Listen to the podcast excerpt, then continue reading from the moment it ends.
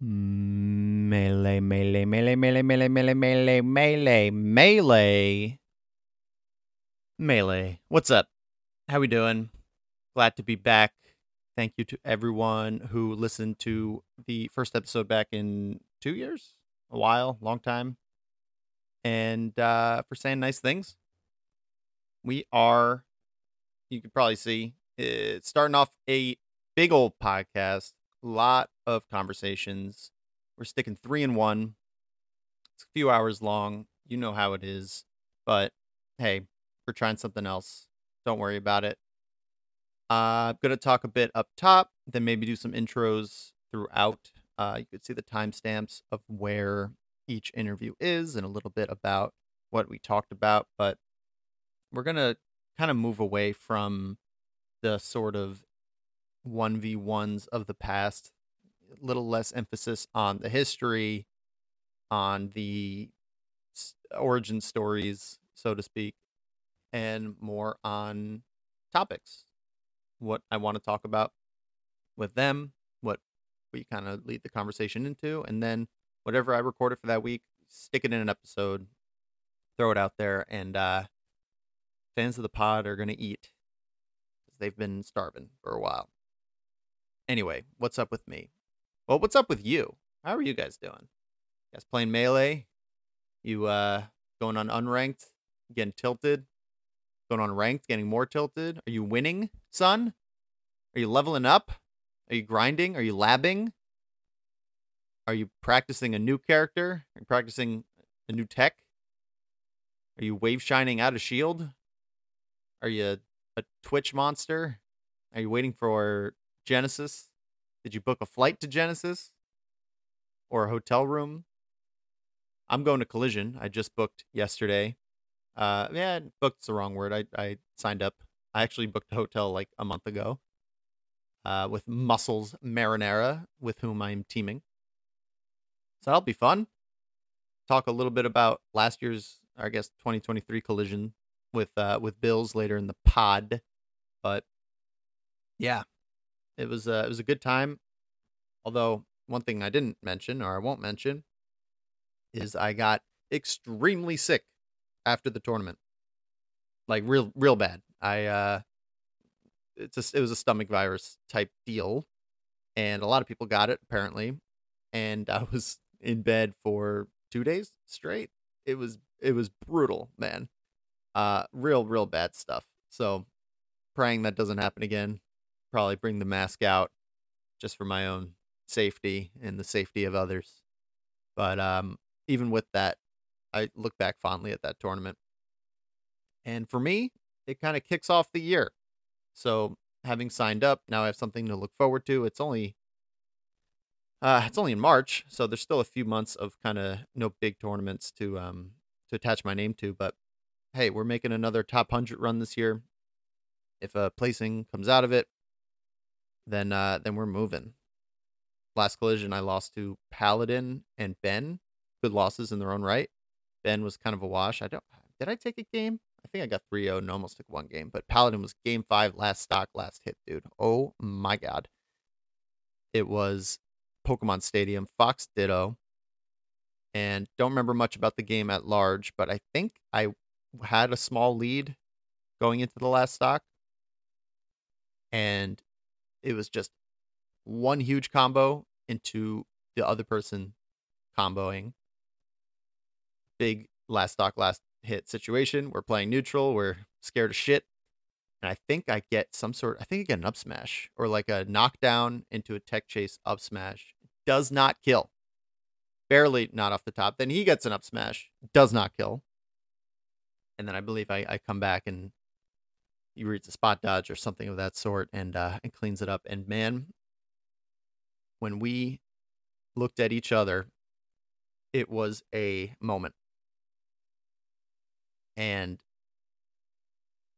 we locked eyes. We both leaned back. We took a solid three full seconds to just absorb what happened, made sure we knew what color actually won confirmed him. Handshake. Frame one handshake. Not even a choice. You you transcend. We were in hug territory if I knew the guy. But holy fuck, man, did I taste the most delicious bitter defeat. And to his credit, first off, great player. I would have been ecstatic to have taken that win. It would have been an upset in my for me. Um but just gracious in in victory. He got up, you know, after shaking hands. And man, I just stared at that television for a minute straight. Because it was in losers. I was out. It's over.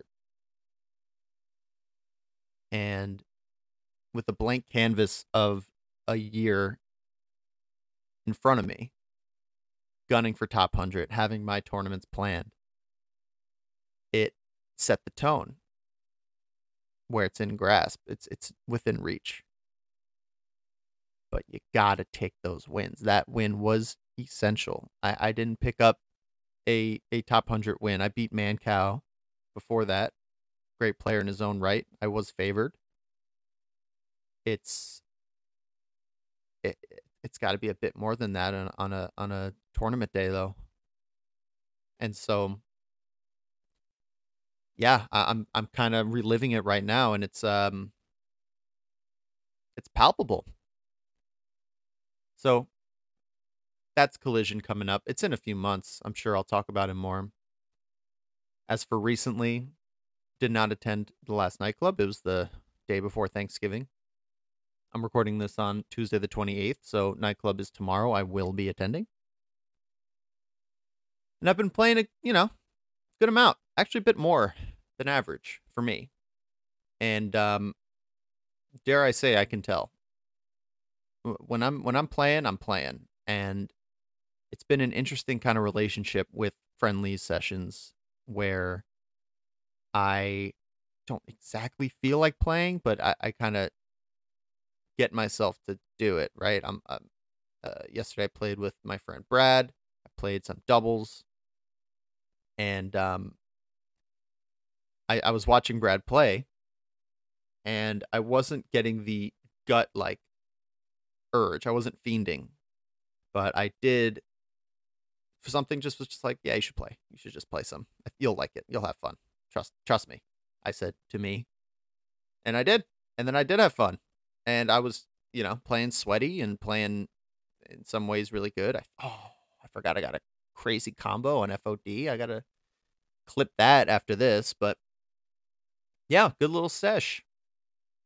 And it's funny, it, it, you know, for most people playing a session, playing for like an hour is not really that notable, but it's what I'm noticing in in kind of a pattern break, you know, context of what's different now that I've kind of recommitted to talking about melee, to having these conversations, to bringing it back into the forefront, to to prioritizing it more.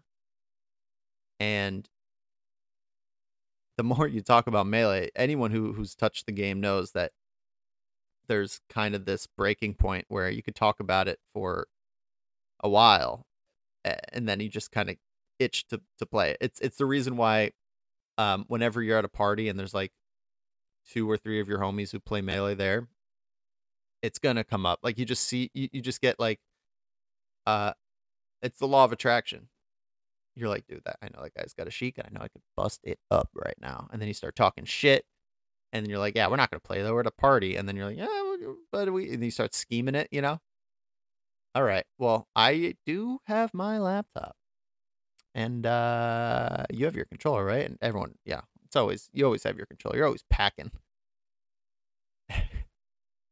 There's like 30 people around, and there's something really fun about yeah, I'm talking as if this happens all the time. It's been a while since I've been in a party that wasn't dedicated to melee in the first place, but those rare rare times where you just get to bust it out and play some games in front of people and um kind of show your shit. It's a party game after all. And um this comes up a bit with uh with Kogs. Let's talk about some of the conversations here. First off, we have Matt Ventus and uh it, it was it was a great combo. I was really happy with it. I wasn't expecting to go an hour, but I think me and Matt kind of operate under the same wavelength in a lot of ways, right? We uh we kind of pick a, a thing and, and we we grab onto it.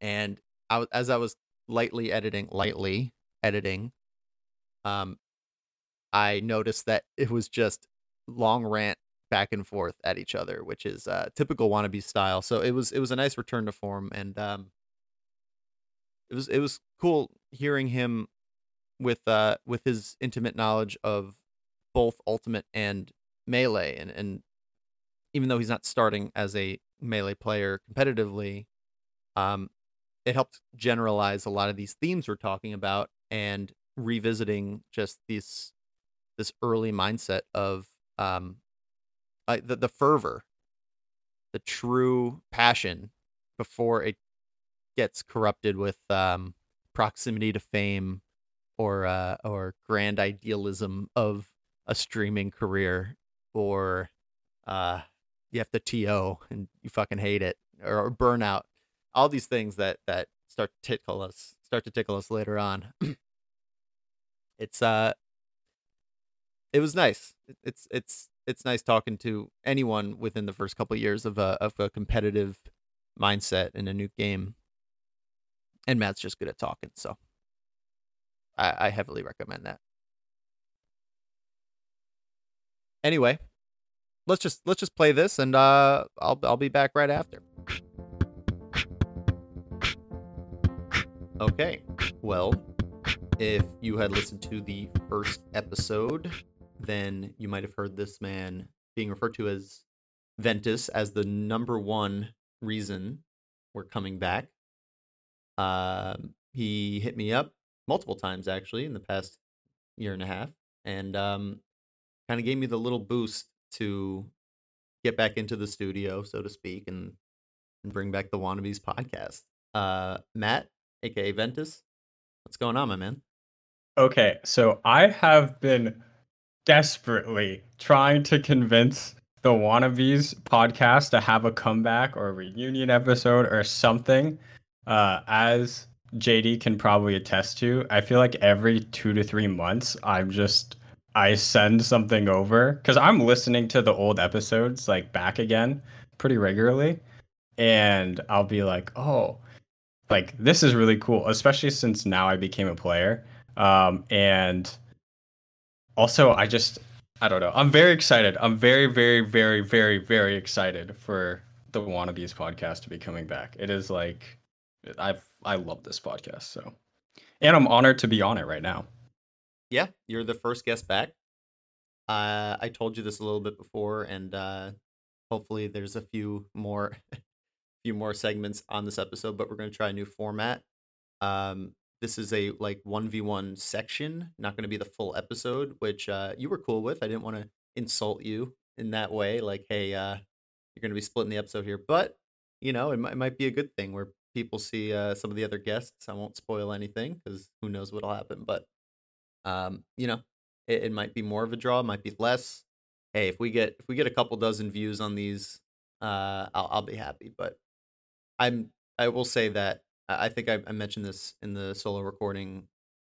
It meant a lot the the things you said and and just the support and reaching out and and all that. That you know I think it takes something. It, it takes. It, it's a bit vulnerable. I could imagine to to be like, "Hey, I'm a fan of what you do, and I want to see it come back." Like that's kind of sticking your neck out a little bit. And um, I just, just want to let you know I, I really appreciate it. I hope uh hope it wasn't too uncomfortable for you.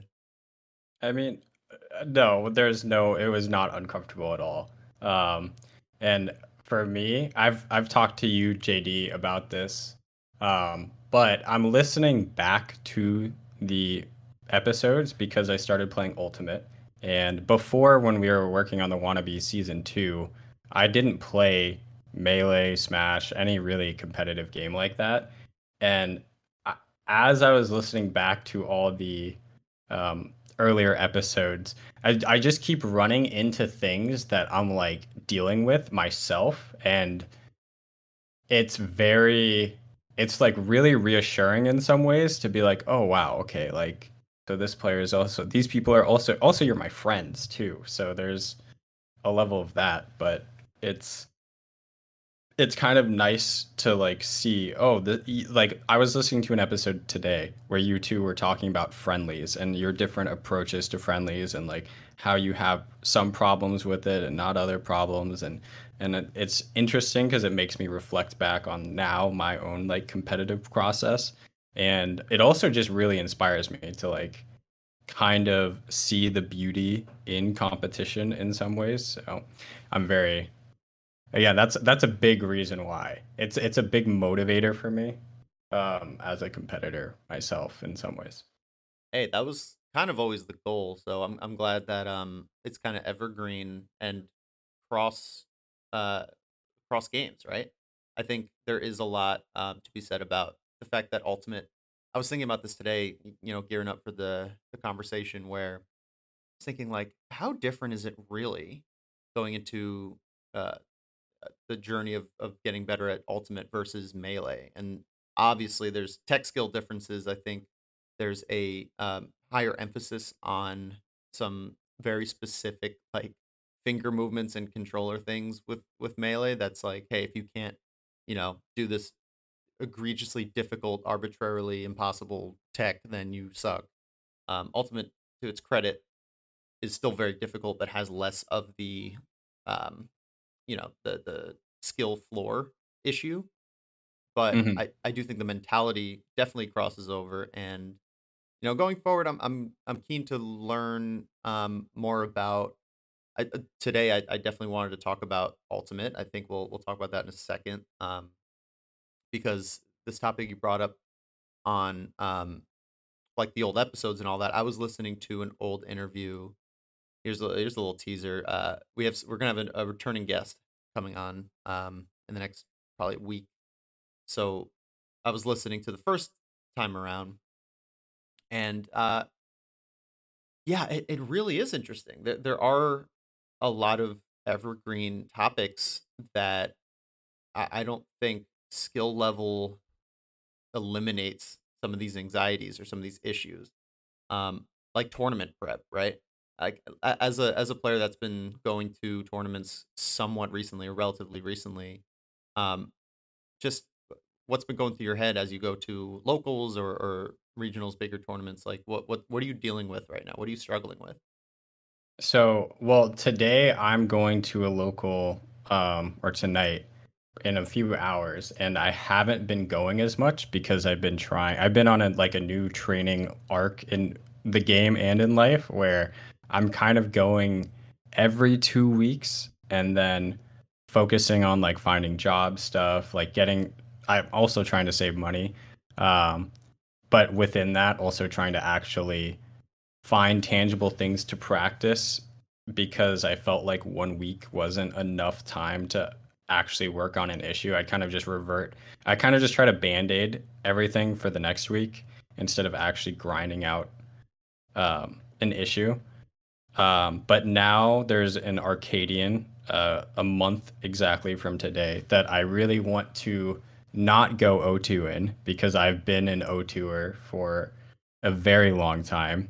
And I've my best actual game or set record was 2-2 at Super Smash Con, which was hype. But um, overall, I'm just trying to I really want to go 1-2 or 2-2 or like break that record and um, kind of also figuring out how to like set goals properly too um, is kind of where I'm at right now and figuring out like okay now that I have this goal how like how am I to schedule around doing this? Because one thing the melee has above ultimate um, is that ultimate players do not really practice that intentionally. It's actually insane how uh, somewhat casual the competitiveness of it is and the game has just a lot of more like i don't want to say jank but kind of like cheese or bs in ultimate that you kind of have to like mentally accept that that's what you're playing um so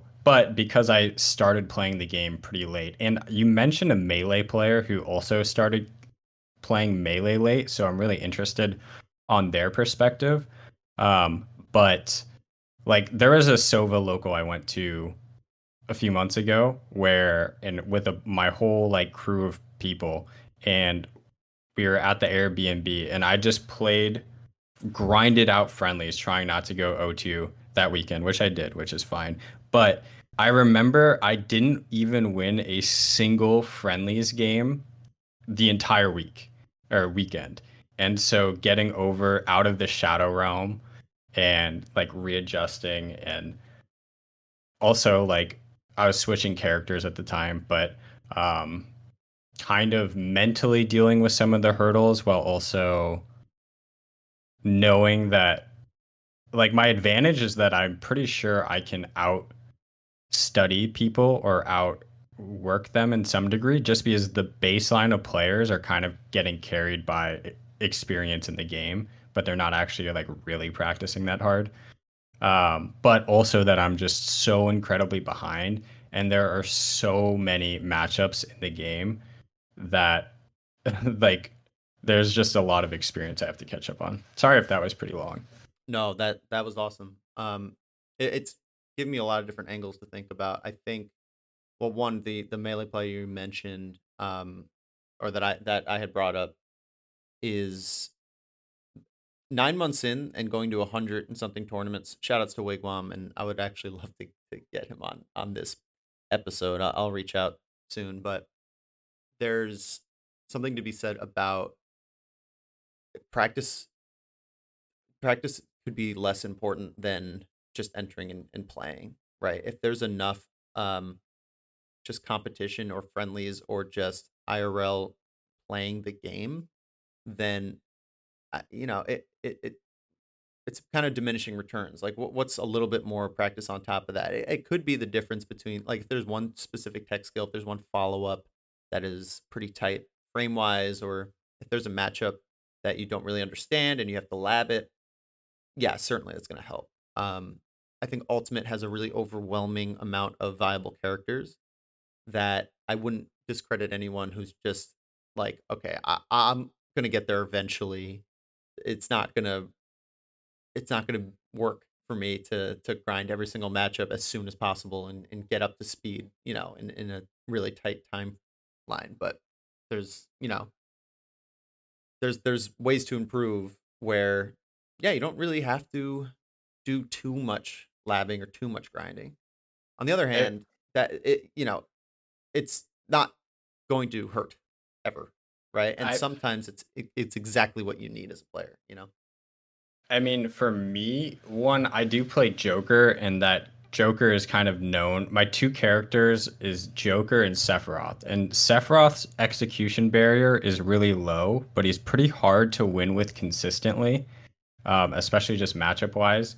And then Joker is kind of on the opposite end of that spectrum where he is pretty consistent, but the floor to play the character mechanically to actually make the character good is much higher and also just maintenance. So, um, but for me, a lot of what I actually like about competing, I've realized is actually like setting up systems for improvement. Like I like the grinding aspect. I like the actually strategizing how I want to improve and how I can get those and like updating, you know, whatever system that I'm trying to run. Um, but lately, I feel like I was pretty lazy with it for a long time. And now I'm like, okay, I've done all these things. I've done VOD review, I've done practice training, I've done friendlies, I've done implementing things to make things work. I've had like level up boosts so now for me, it's like actually trying to put the pieces together to like for like one example would be like I know that I will VOD review if I go to Starbucks in the morning or something. But if I don't go to Starbucks in the morning, I'm probably not going to VOD review. Like things like that. Um, that I'm like, okay, well, how can I fit this in and actually attack this like from a almost from a scheduling perspective, honestly. Yeah, right on. Do you feel like there's the kind of metaphorical angle come into life where you're starting to see the rest of your life or other aspects, other skills you want to develop or other lifestyle changes or, or anything self improvement that you kind of see through the scope of Ultimate, or is that still is it is it a bit too fresh to have that um like default in your head?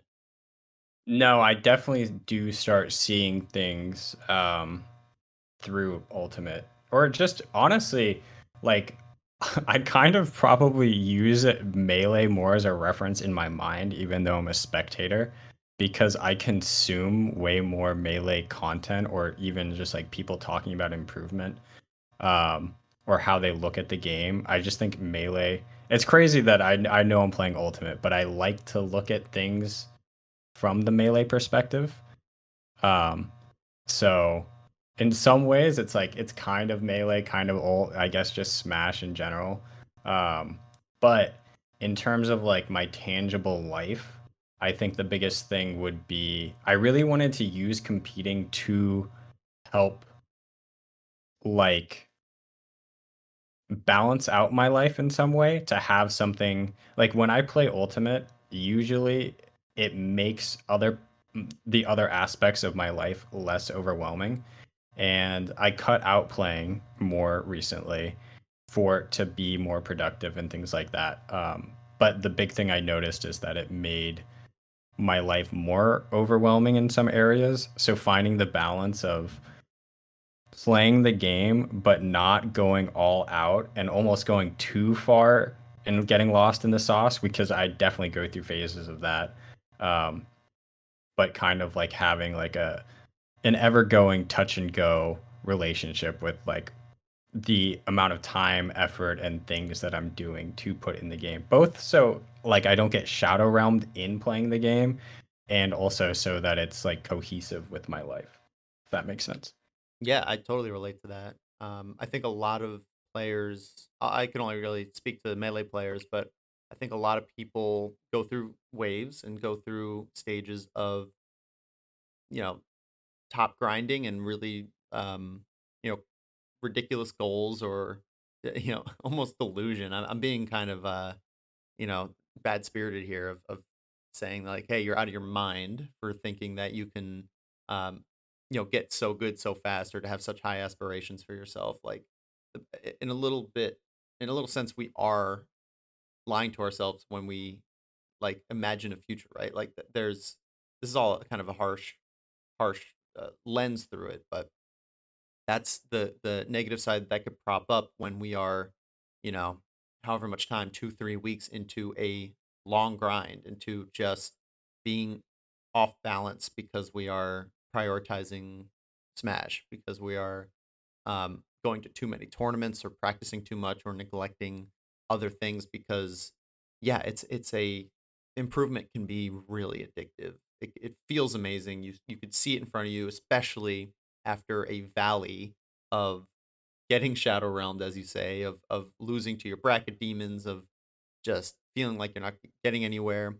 If you hit a stride and you just start taking names and showing up and you know doing all these things um, some players lean so far into that that they kind of lose themselves a little bit and I I love seeing players that get good from that process and stick around because there are certainly players that kind of spin out, burnout, but it gets out of hand and it takes a little bit for them to realize that just because they're still enjoying the game and they're creating community and they're making a name for themselves and they're seeing the potential that they saw in themselves come to fruition like there's still so many um limitations to what we get can get out of the game that it's like you're still a human. You still need to like, you know, live a, a normal life. You can't you can't get every source of satisfaction from just the game.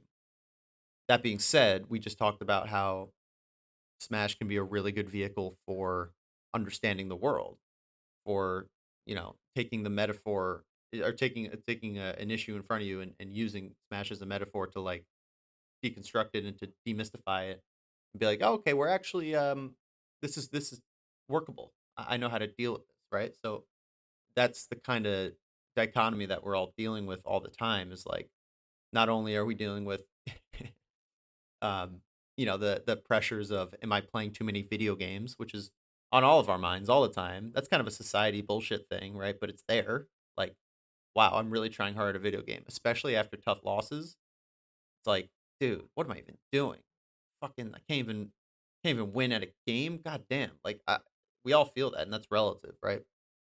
But it's also all to say is like that's why I think talking about it and hearing other people talking about it, I, I've I've seen recently the value of just coming together and being like, "Yep, we're all fucking here, man. We're all we're all going through pretty much the same thing, maybe at different stages or maybe on different different um trajectories in the sine wave that's consistently up and down, but you know, that's why the community is so strong. That's why, you know, I think melee players and ultimate players even though we think we don't understand each other, truly we're all still on the same path, you know, dealing with the same difficulties. That makes sense? It does. Um, I definitely think melee is more serious than ultimate, and I kind of envy melee in that way, or I'm a little bit jealous of it because I kind of like that so many people play put value into like the grind and leveling up in melee. Whereas like ultimate players i don't feel like like half the time i'm not even sure if they like their own game. Like i am a melee fan more than an ultimate fan just from like a, a spectator base but i really love playing ultimate like i really do love the game um but it's harder for me to find people who are as enthusiastic about Ultimate as players are about Melee. For like the general population of Melee players just seem to actually like they have no shame in liking their game, whereas Ultimate players is not the same. That's that's one thing that I think I wish Ultimate would kind of take from Melee. Um, but yeah, I, I think there's a there's an 80-20 there's a reversal in how often melee players are saying like I I could I can't even imagine or I can't even think of how many times I've been at nightclub and just watching the the the streamed game going on, and I'll just turn to the person next to me. I'm like, oh my god, this game is sick. It's just it's like it just comes out. We'd say melee sick as a way to punctuate, you know. Um, and then you know, twenty percent, ten percent, very infrequently comes a situation where we're like, dude, there's some bullshit going on here. And then we kind of have the complaint of the day, you know, and that, that all gets aired out. Whereas, I'm not trying to start a flame war between games here. uh, It it does seem as though Ultimate is the default is like, all right, right now the undertone is we are all complaining about uh, Steve. It's been Steve for a minute, mm-hmm. and everyone hates Steve. That's the S tier of what everyone hates. But it's it, valid, by the way. I'm just saying. Of course, no, I I know that much that Steve is actually mm-hmm. Omega busted. Like it's it's almost worse than it probably is worse than like Brawl Meta Knight. I, I, I can't speak to the specifics, but I ban worthy for sure. No take on the decision, but that's like the the undertone. So that's kind mm-hmm. of bullshit to begin with. Like your game is kind of bullshit if there's a, a DLC character that just breaks the game eh, the the meta, right? That sucks. That that's, that's worth that is that that's like the problem with Ultimate is that see, luckily we don't have very many Steves in my region, and also at the at my level of play, I'm pretty much not losing to someone because they're playing Steve or Kazuya or something like that, because like the there's still something I could do. I feel like, but the better you get, you definitely see a lot of like the better playing, better player losing more in Ultimate due to jank and due to um kind of like DLC BS. And also like I think that it's way easier to skill gap someone almost in melee than it is in ultimate because the game is like ultimate is i think a pretty deep game in a lot of ways but and there's so many different characters that can kind of have different privileges that it can be like very there there there are people in my region who I think were PR'd and didn't even like play the game outside of tournament. Like you can really flowchart a lot of things. You can like take the easy path. You can really win by cheese. And if you get tilted by cheese, then you can then like you shouldn't play the game. Uh, but, or you have to just accept that that's part of the game, and you can't you can't take the game that seriously because if you do, it kind of leads to I think a lot of mental hurdles that you have to grapple with that it really isn't there because like I just think melee's even if it's not perfectly balanced, there's so much of like the skill ceiling that constantly and skill expression in the game that I think you don't really see um, people really complain about. Like, may, people complain about Puff or something like that. Well, Ultimate had Sonic, which is like kind of the Puff equivalent. It's the character that can lame you out and will.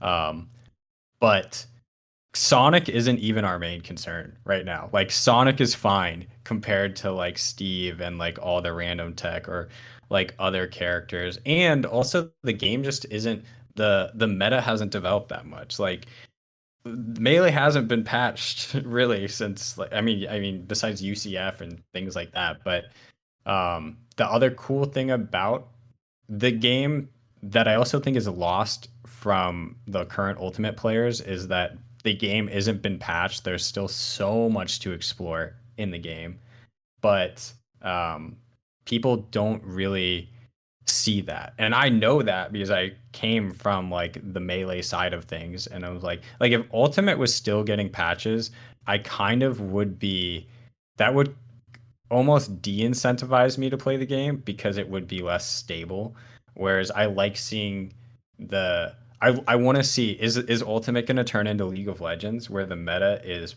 playing a lot of different characters and having like you're in champ select and you're like they go this, I go that, I go this, I go that, or is it going to there's still new tech being opened up. Where is it, or is it going to keep going in this direction? That to me is what's exciting about Ultimate.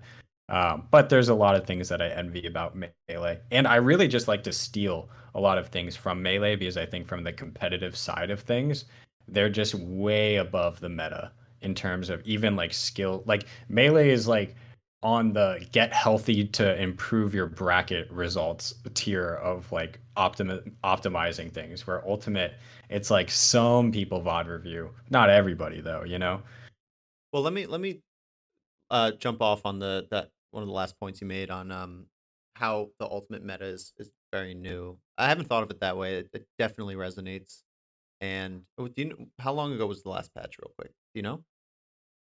Um, I don't. It was before I started um playing competitively, but I think it was like 2019, like a year and a half ago, maybe. I'll look it up, but I, I'll, I'll, I got it. Probably a year, a year and a half. So it looks like the latest Ultimate patch was released December 1st, 2021. This final update was released. Um, and this was 13.0.1. Um, when was Steve released? Probably in that update. Um, it looks like hold on. Steve's up victory Steve came out. Steve came out 2020. Are you sure? Fighter Steve. Oh, uh, Oh, yeah, it's October possible. 13th, I might be 2020.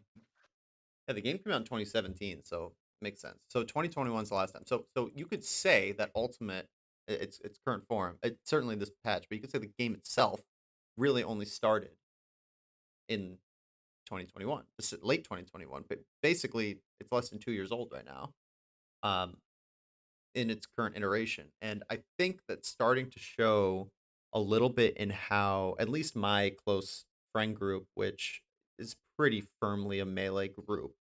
There's no there's no ultimate players, but there's become more of an appetite to kind of follow the scene and uh, just a bit more interest. I think part of it is yeah, there's sort of like a trust there that this is this is kind of a game that it, you look away, you look back, it's the same game, different meta. That's fun.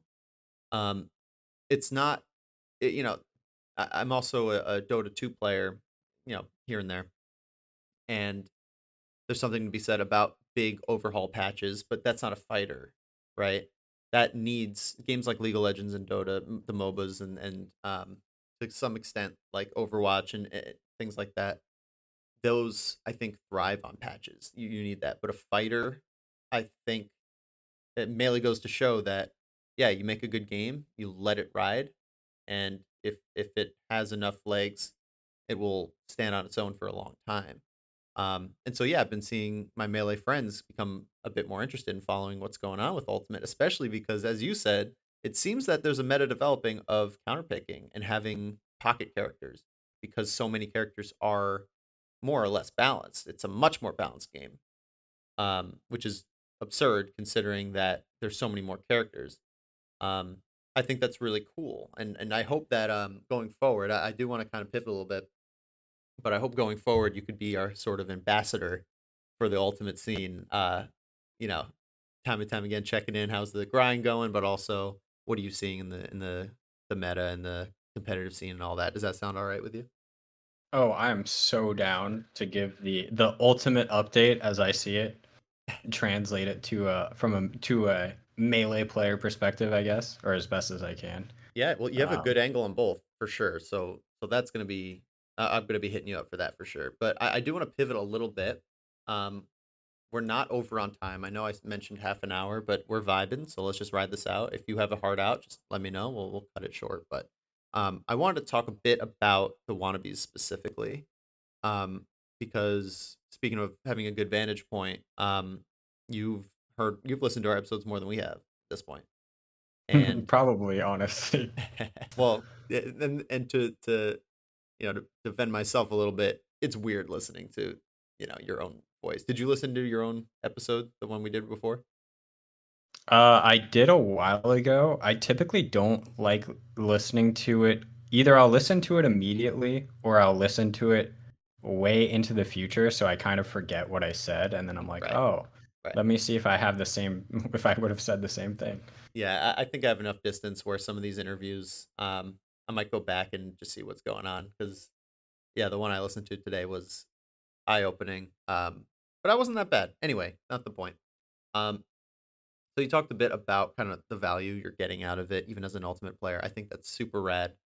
I'm uh, I'm definitely interested to hear, and this is a little bit of um, you know, to to maybe get a bit of an ego boost. Maybe maybe part of me is just like, yeah, I want to hear good things about, well, you know, the work I've done and and all that. But um, I'm curious what what goes through your mind when let's say we you know comparing what we've done to the potential of what could be done or, or what this next batch of episodes could look like or, or just what what going forward you know what would you like to see as um someone who's officially an admin someone on the team what what's uh what are you thinking There, there's so many. Well, first of all, definitely need you to send me some stock footage so I can make some wannabe TikToks.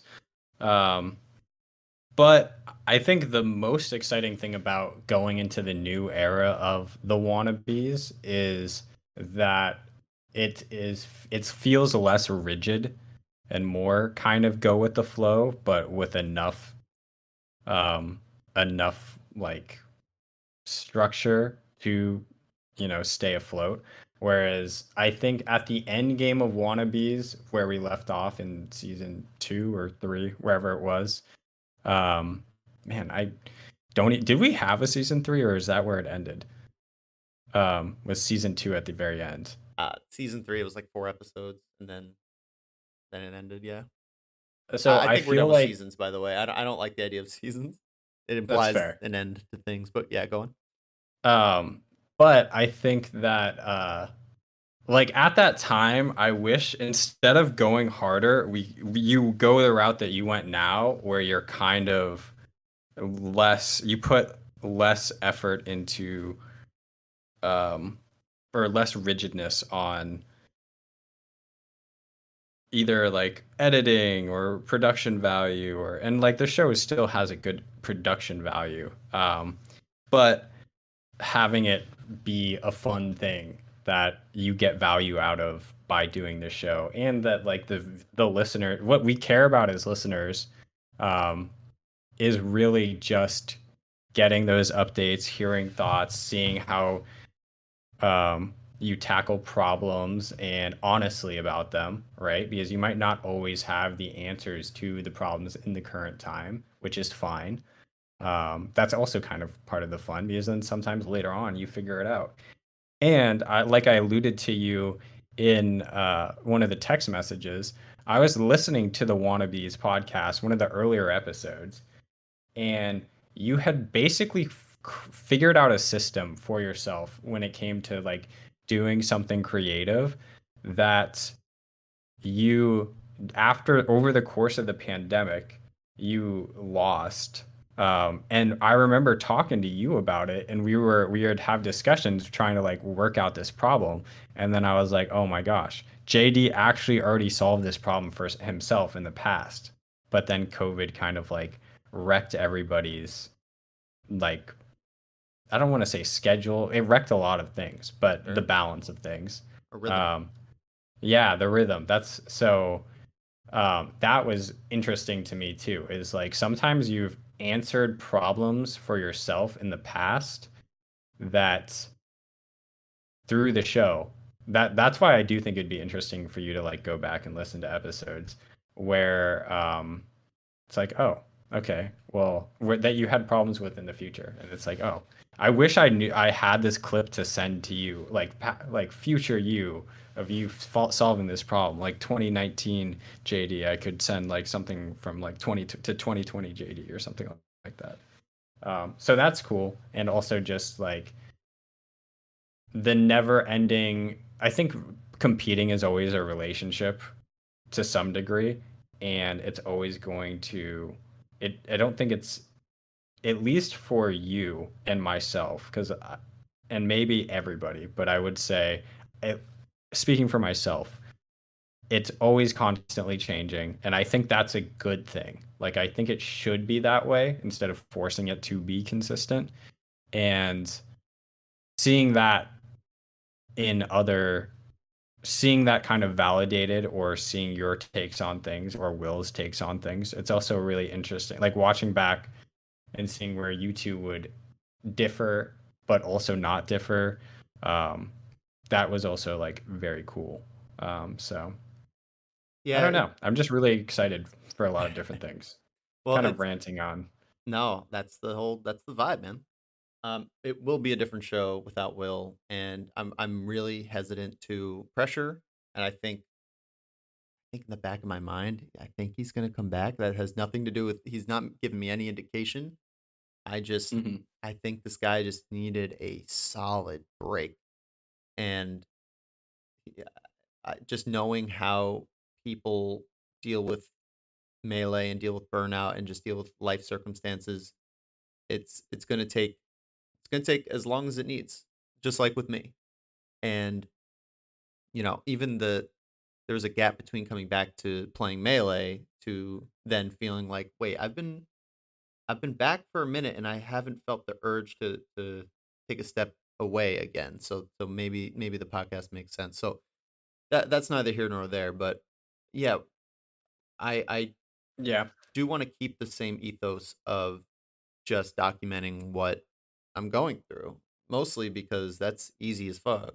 Like I'm I'm not trying to make this another job. I, I really am just trying to like rediscover what having a little bit of direction and just what conversations feel like when you press the recording button as opposed to just having conversations with friends and in a lot of ways it's um it's the intrinsic value that i kind of forgot about and now i'm immediately rediscovering it's like oh yeah this shit owns like this is just fun this is just cool and um you know this just comes to mind a little off topic but i've already alluded to this and, and given credit to to you and and Lo specifically for giving me the kind of external motivation. Um, but you know, this time around, I, I would I I kind of have a new struggle, which is like recognizing I I I do kind of need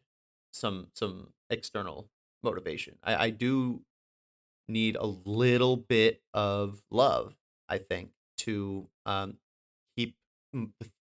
the the train moving when you know the motivation isn't there, or I I kind of lose sight, or if other things come up, or like you know there's the holidays coming around, things like that, right? So it's kind of a new attitude and and maybe just a new thing I'm recognizing where um yeah there's going to be still struggles especially because I I know how hard it is to launch or relaunch or or to get viewership.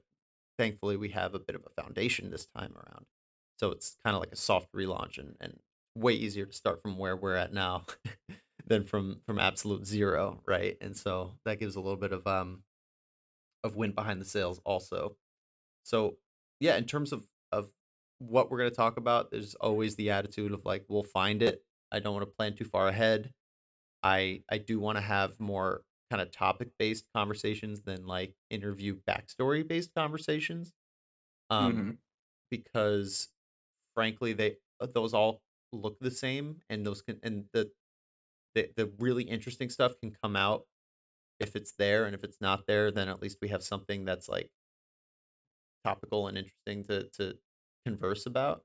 You know, and and to be honest, like most people in the scene have very similar origin stories. It's not not the most fascinating thing to be like, "So what did you start playing?" And they're like, "The, documentary." I'm like, "Oh, cool. Did you did you watch all of it?" And they're like, "Yeah, I watched the whole thing." I'm like, "Sick."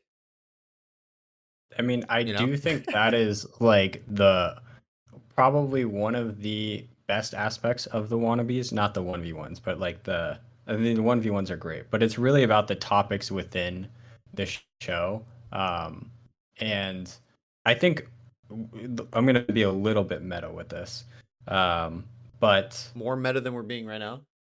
yeah, a Wow. little I'm going to see if I can get there. Um but we're talking about the like how y- the benefits and you having the show kind of helps you um in the game or in life like having gives you that boost and one of my friends slash he also coaches me he's been streaming recently he's been streaming ultimate and a part of the reason why he's streaming it is just to make him he kind of hit a wall with practice and it is helping him really kind of approach practicing and approach things from a different perspective. And I think that when you're a, lot of what would happen in the wannabes, whether it's 1v1, you're talking with Will, you're talking about things with yourself, but or like just to the audience, is having that perspective of there is going to be an audience changes gives you a different lens on how you're viewing um, either what your your your issues, your problems. You're not lost in your head and like overthinking it to yourself. You can kind of have like a balancing board. So like on some ways, I think that also helps you in the game. And then there are different ways of like it. I think it's therapeutic. Obviously, I know it's been said a million times on the show, but having that lens where you're working like let's say you're talking your topics are probably going to be based on things that you're talking thinking about all the, all the time already anyway. So having the different lenses of okay this is how i perceive this thing. Now that i'm saying it out loud and i'm talking about it um, sometimes that's all you even need to do when it's not in your own head. But it, there's so many times where you can listen to the the podcast where as you're saying it the problem already like solves itself into like already. Like it just kind of clicks because you're giving it to another audience or another perspective and you're not kind of just like over for me i'm a big overthinker right? So i think that's a part of the appeal of the show is kind of seeing those moments where things click and you're like oh okay i'm going to try this thing. And sometimes there, there's not even advice needed. It's like oh based on what i just said it's pretty obvious where the problem lies and what the solution is. But i didn't really think about it until i said it out loud. And that's it's a really cool process to see someone like live problem solving in real time um, in that kind of environment. Because also a lot of those problems are things that almost every competitor goes through in some way or fashion or some types of competitors go through Um, for instance, you talk a lot about um, and I was listening to an episode before. Um, you talked about you do better in bracket than in friendlies, and you're talking about how uh, you wish, huh? That's still the case. Yeah, and but that's the case for me too. But and from my perspective, I'm just like I like that. I would rather be better in bracket than in friendlies. Oh, like, I think I think everyone I don't, everyone in the world would prefer that. You know, it's it's it's certainly better. Yes, and also we can have a topic. For, we can save that topic for another time because I don't want to derail us. But I do think that I have found my own secret sauce to that formula. Uh, being on being a terrible friendlies player. Um, based on like your conversation. See, this is the other thing. There's so many things that like you'll be having conversations and I'm like, wait, I've gone through this too, and I've solved this problem in my own way. Um, that is different, and it's interesting to see if like if that would work for you or not. Um, but so that's interesting, and I have in the future, I'm definitely going to ask you for some advice on specific problems. So, uh, that will be a thing. Just a heads up. Sure. I might just text them to you, honestly, too. It doesn't have yeah. to be on the show. Dude, op- open open channel. I've been um I've been having so many conversations. It's it's every nightclub. It's on it's on farm at this point where I you know the the other, you know, mid PR players and you know, we all kind of have this little um little fraternal bond where you know, we understand somewhat that a lot of players are their goal is to be where we're at because that was our goal very very recently. Um and you see the the feeling of the achievement or you you feel the the that kind of glow evaporate so quickly after the the goal is met right? And so we have to constantly reassure ourselves like what are we doing? Why are we here? And what are we doing wrong that we can't get this feeling back? Like why why are we losing? Why why why do you keep beating me is a conversation that i've had both ends of the spectrum right? And mm-hmm.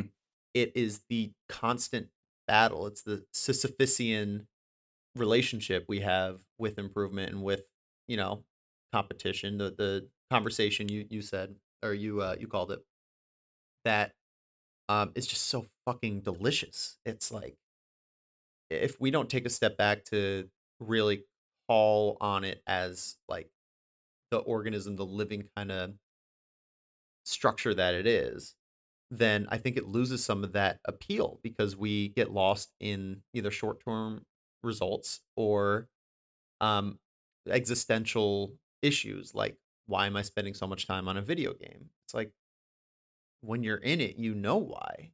So remember that right? It's the same sort of issue that we have when we have a when we play in a tournament and we barely lose. We taste defeat so so bitter on our tongue. We we feel it with every essence of our being, right? Little uh hyperbolic, but you, you follow me here. And mm-hmm. we're on the train ride home and we're just sitting in it and maybe we sad tweet, maybe we take notes. Maybe we just play games on our phone. Maybe we smoke or drink or eat. And it, it's a little less bitter the next day. And sometimes you grind. Sometimes you turn that into positive momentum and you you say, fuck it, I'm gonna work on this and I'm gonna get better. And sometimes you just cope and you move on and you don't fix the things you, you need to. And then sometimes after practicing, after grinding, you lose harder. But after coping, you come back and you have the best tournament of your life. There's no true like I you know the willpower almost doesn't exist in this game. It's it's kind of absurd. Like you can you cannot will yourself to win. It is such an mm-hmm. ephemeral butterfly in the fist situation that we're dealing with. And and the only way through is I think active conversations and just camaraderie. So I, I, I hope that sets the tone. I hope that's the, a, a, thesis statement. I'm really happy this is my first conversation coming back. because you I I know that you have been really keen on the exact themes and and um issues and topics that are the most valuable throughout the years. And then we've had some lame conversations too, but we don't have to talk about. I mean, yeah. Uh, oh man, I have. Do you mind if I leave off? Because I'm sure you're probably trying to wrap soon. Um, Please do you do. mind if I I do lead off with a a question? Um, it's about goal setting, and I wanna I'll update when I if I come back on or when I come back on. Um, we we I'll update however this went for me. Um, but I'm having I'm my initial goal when competing was I don't really know. Actually, it was to make content because I kind of want to make the wannabes s content, but for TikTok, but like more like narrative, really documenting the journey of playing like on a normal to bad level and like what the process is in between, not really like the peak there. I don't really care about peak content. I want like the real rawness of, you know, every day, like the show. Um, but I have a problem with goal setting in general. Like now I have my one month goal, but in general, I don't really goal set that much. Um, because I'm scared to almost. I don't know if like I have a, a long or a mid-ish term goal a month from now where I do feel like that's kind of helpful because it feel like feel feels like I get more space. Um, but in terms of like peak goal, I don't really have any aspirations to become PR even within my state. Like I want to win a local at some point. I'd love to do as much damage as possible, but I also think that my time competing in the game is limited just because I'm getting older. Also, like the ultimate crowd is younger and as when the next game comes out as it skews younger and younger, I'm not really sure that I like I don't want really want that to become my peer group. Um, so in my mind, I'll still compete maybe in a different game, but my Yeah, ultimate melee. timeline melee kills my hands is part of the problem. All right, well we'll talk about Um, that. But but what's yeah, what's what's your question?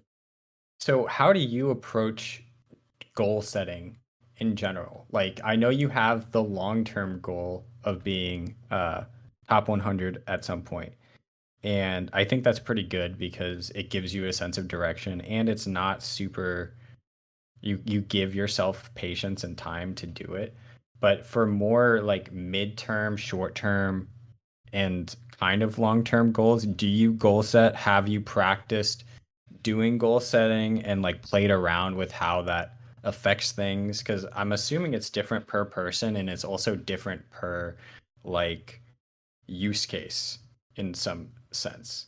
And uh, like for, like the one month goal setting, I kind of like because it feels limited and like kind of um not immediate but not permanent which makes me feel less ex- existentialism i guess. But for you like what is your journey of how do you feel about goals? When do you think what types of goals do you do set? What does work what doesn't work? Or sometimes things work sometimes things don't work? Because i'm trying to deal with this right now where i'm not really sure what I want it to be healthy for myself is the real thing. And I don't really know when it becomes healthy and unhealthy. And you mentioned people hitting that goal and becoming like, oh, maybe they hit PR and they kind of lose everything. And I don't have any aspirations to be PR, but I'm wondering if goal settings can like how can I avoid falling into that trap, but also set goals that are healthy and like help me in general. Yeah. Um I'll start by saying I've I I think I have a pretty deep rooted aversion to goals, which is strange because I do have one that's well documented that I want to be top 100. That is a goal. I Mhm. don't think about it that much, but I do optimize around it insofar as I in this next coming year I've I've planned out to some extent which majors I need to attend in order to be eligible for the rankings if the results pour out. So I did that this year. I think if I had a, like two more wins or one, uh, you know, another win or whatever, if I if I overperformed this year, then I would have been eligible to be voted top 100, and that's in my control. I, especially with enough time and and with a stable career and uh, um, a partner that is um, on my side and, and supportive, like I, I have the components necessary to reach that one goal. Now, I also hit the PR for for New York last season. That was not a goal until I until I hit it and realized it, like it felt good to achieve it. And that kind of in retrospect, I think that moment kind of cleared up a lot where you don't need to have something be a goal to have it feel good when you when you unlock it when you achieve that. It can surprise you. And it could be a result of just having other sorts of trying to find a, a, synonym for goal here, but to have a- another to optimize your life in a different direction or in a the same direction but with um a different set of goggles on that you're you're really focusing on different aspects of that journey, right? So for me it was realizing I enjoyed going to the nightclub. So I tried to make it as often as I could. And on a week to week basis, it was a matter of can I make sure I'm not losing balance? I'm, I'm going out. I'm losing sleep on Wednesdays. I'm getting home a bit late. Um, trying to find other times to spend time with Ashley and try not to burden her too much with the dog. And make, you know, there's there's ways that I need to fig, you know configure my life around going to the tournaments. But because I enjoyed it and because I felt like I can make it healthy, I just I you know I optimized my life so that I can go to a melee tournament every Wednesday. Okay, in terms of smash improvement, that's kind of been the cornerstone of it. In some weeks, the only time I've played, but uh, you know, if we're talking strictly smash, I just think going to a competition at least once a week is a fantastic goal because it will set in motion everything else you need. If you are losing, that's a great motivator to grind, to work on what you need to, or it won't until eventually it, it will. I, I think even if it doesn't immediately hit you where every week you're sitting down and you're working on what you need for the next week, as long as you're keeping that thread alive and you're going to the at least a tournament every week or, you know, three a month, then there you go. Um, a similar I have I have a goal in comedy, which is by I think I think it was I said uh, June or July of next year. I would like to have three a month, uh, three sets, uh, three gigs each month. Um, that one's a little less tangible, and and we'll see if that comes to fruition. But you know, there's things in my control. Getting a set truly is not that hard because an open mic counts. Things that I don't need to get booked, I just put myself on. That counts. So you know, I, I I have a bit of a history with going back and forth on goals, on setting goals and not achieving them, and ultimately it feels pretty shitty to go down the path of uh, you know attempting something and then not seeing yourself follow through, and then things fall apart. I think you know, as as my brother in arms and ADHD, we have a, a tendency to have grand ideas, and then you know, pretty quickly they they evaporate because we're on to the next thing, and and you know, it's good to be aware of that, but you know, at the end of the day, my relationship with goals is pretty flimsy. I have a couple main ones, but where I'm at now is I, I just try to keep a decent head of what my needs are. And that sets the tone a bit better of, you know, living my life. If if I feel like I'm gaming too much or if I'm ignoring responsibilities or if I'm, you know, being unhealthy, then if I just try to keep an eye on that, I'll be a little better off than, you know, looking at myself and saying, I'm not pushing towards my goal of being top 100 right now. And then, you know, I feel shitty, but it's not because I'm not playing Melee. It's because I haven't done the dishes in two days or because I haven't had a banana in a month, things like that. Mm-hmm. Um, so focusing on needs, I think, is a good a good starting point. And um, therapy, man. last couple months, had a goaded therapist. And shout outs to getting married where I could switch insurance because um these are five dollar copays, motherfucker. So good, Damn, what? right? Isn't that Let's insane? go. So so Yeah, yeah, I'm that's paying awesome. paying 20 bucks a month for four sessions a month. It's it's insane. Um so yeah, he's been really helpful in just like unlocking things and giving me uh, uh, just taking some burden off my shoulders cuz yeah, eh, especially melee players, you said it, there's a seriousness that can really weigh us down. And um just cuz we're not pushing towards a goal that we tell ourselves we're going to achieve, like zoom out a bit, man. Like what what's what's really important? What are you optimizing for? Are you trying to be the best player in the world? Or are you trying to be your best self? You know? So good question. Wow, that's a good way to end it, huh? Yeah, it, it also I think it circles back because like I said, I mean originally I started competing because I wanted to have that balance to synergize my actual well-being as a whole. So I guess to circle it all the way back to that kind of kind of poetic in some way. And I really do appreciate I feel like you validated a lot of things that I think about it. So anyway, thank you. I appreciate it. Not. Thank you. This was a great return to form. I feel like um, this is kind of exactly what I wanted the conversation to turn into. Look at this. We're at an hour. That's insane. Um, any final words? Uh, do you, you want to plug your socials? Do you want to kind of put anything out there as we wrap this up? Um, follow the wannabes TikTok because I'm gonna plan on putting stuff on the wannabes TikTok at some point. Maybe not. I'm not gonna set a goal for it, but within hopefully I'll set a, a light goal. Well, hopefully within a month. Hopefully, but I'm not. Not don't don't have your hopes up. But uh, if I can get a link to that to JD in a sometime, I will link it. Hopefully, it'll be somewhere and follow the wannabes on TikTok. Well, here's here's a good week long goal. TikTok. If you could, uh, if you could just get the channel up, then we can link it in this this episode. Oh, the channel exists. I already made go. the TikTok. That's all that matters. There's actually wannabes content on there too. Oh So, shit. Yeah. Okay. That's yeah. linkable. Perfect. All right, man. Well, yeah. Again, thanks so much, and um, hopefully you can listen to this immediately or in a few years.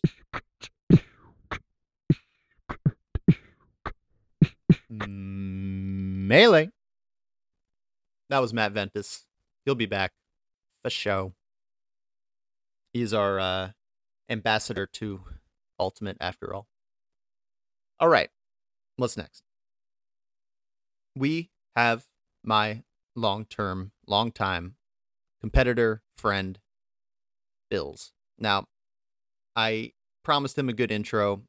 I'll be honest, I started recording without looking up exactly what his accolades are, but we, we cover it enough. And um, without getting into specifics, I just want to harp on a few points. Now, it is clearly a bias whenever whenever anyone talks about their boy who's the hidden boss who just wait till you see him you know um and uh, Billz is is a player where it is almost comical how good he is it it, it just goes to show that like there's just so much uh, so much of a rising tide of extremely good players that at a coin flip will make either 60th on the top 100 or just fall short for one reason or another. And last year it was uh, kind of his own decision to not pursue that which was right in front of him. We go into that a bit. But Billy is a good fucking player. And that's important.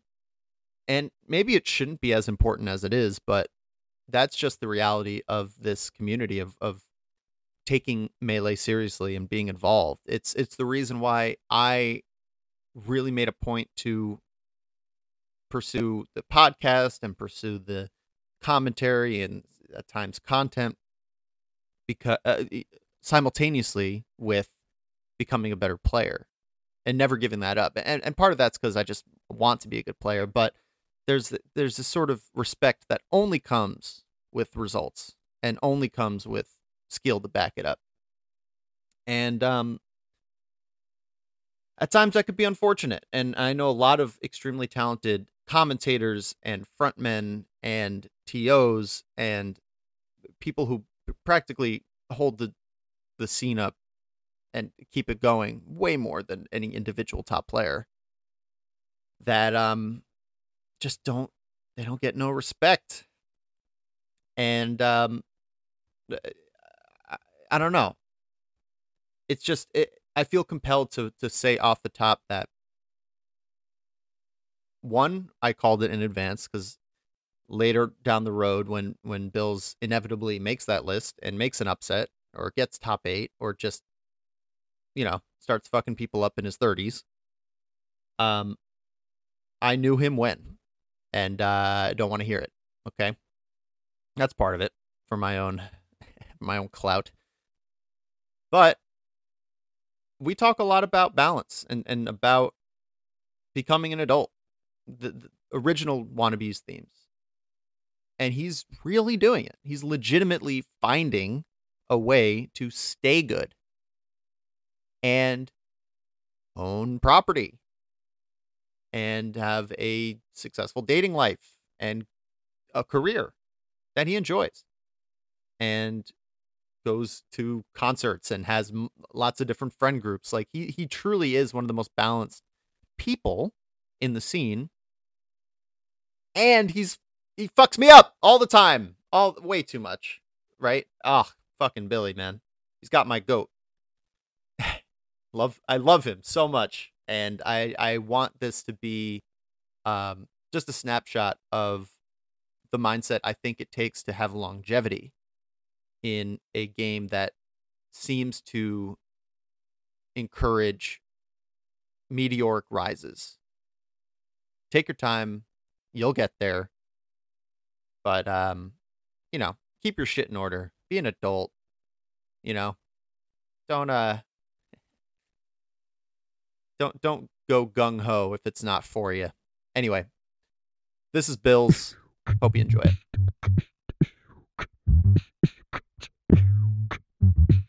All right, we're here with Billz. I already gave you the intro before. I think I will later, but happy to have you, man. Long time, uh, long time coming. Yes, sir, man. Playing you for how many freaking years now, dude? It's got to be at least what six or seven, something like that. Teaming, playing, chilling, doing it all. Yeah, dude. Uh, definitely one of the earlier people I've played that I was thinking about this earlier, where I have a lot of people where I've played them for the whole time, and it's you and JoJo are the only two that have always had my number. It's usually me having someone else's number, if I play them for a long, long time, or at least back and forth. Um, but it's it's kind of a special relationship, right? I, I think it shows up sometimes when we play our, our sessions and I just get tilted and yell at you and stuff. yeah, you call out some fake sponsors of mine, that kind of thing. Yeah, I hear yeah. you. yeah, call you a fascist, all that fun stuff. Yeah, uh, of course, man. Of course. just for your play style, not your political views. Let me let me put that out there. Um, but yeah, I mean, ever since you came back from um, January sixth, you've just been. oh, oh God! all right, I'm messing around, but yeah, man, it's uh, it's been really cool playing you throughout the years, and I know leading into this, uh, the the big topics we had were pretty much just like playing the game after a long period of time and and not putting it down really and just becoming an adult right? Like i i want to phrase this as a question and get you started, but um, first off, like when when did you start really taking the game seriously, and what are some of the kind of eras you've been on where you were either more or less serious or, or uh, more or less competitive, and um, where do you find yourself now? Yeah, sure. So as far as uh like me playing melee so i first started playing melee like towards the tail end of 2014 um, previously, I, I had always loved Smash. So not to make this like a whole intro segment here, but you know, like many of us, right? I love Smash since I was a kid. Um, and I had gone to some brawl tournaments when I was like really young. I was like 13, so we're talking like maybe 2010 or something like that. And I always just loved uh, the competitive scene. Um, you know, getting out there and meeting people, playing games, working on like, you know, trying to get better to like, you know, the idea of kind of like moving up the ladder, try to be the best. As far as brawl, I was ass at brawl, like terrible. Like the whole group I play with, we were all really bad. Yeah. Like we knew about like competitive stuff even, but just I didn't understand things like the concepts of like neutral game and you know, like I just I don't know, like combos in that game are obviously very limited and all that. Um, I kind of got into like more traditional fighters for a couple years, and then you know melee as it was kind of on the come up again, you know post doc and all that. I started to see all these videos and stuff, like all like you know the Summer Smash 2014, watching shit.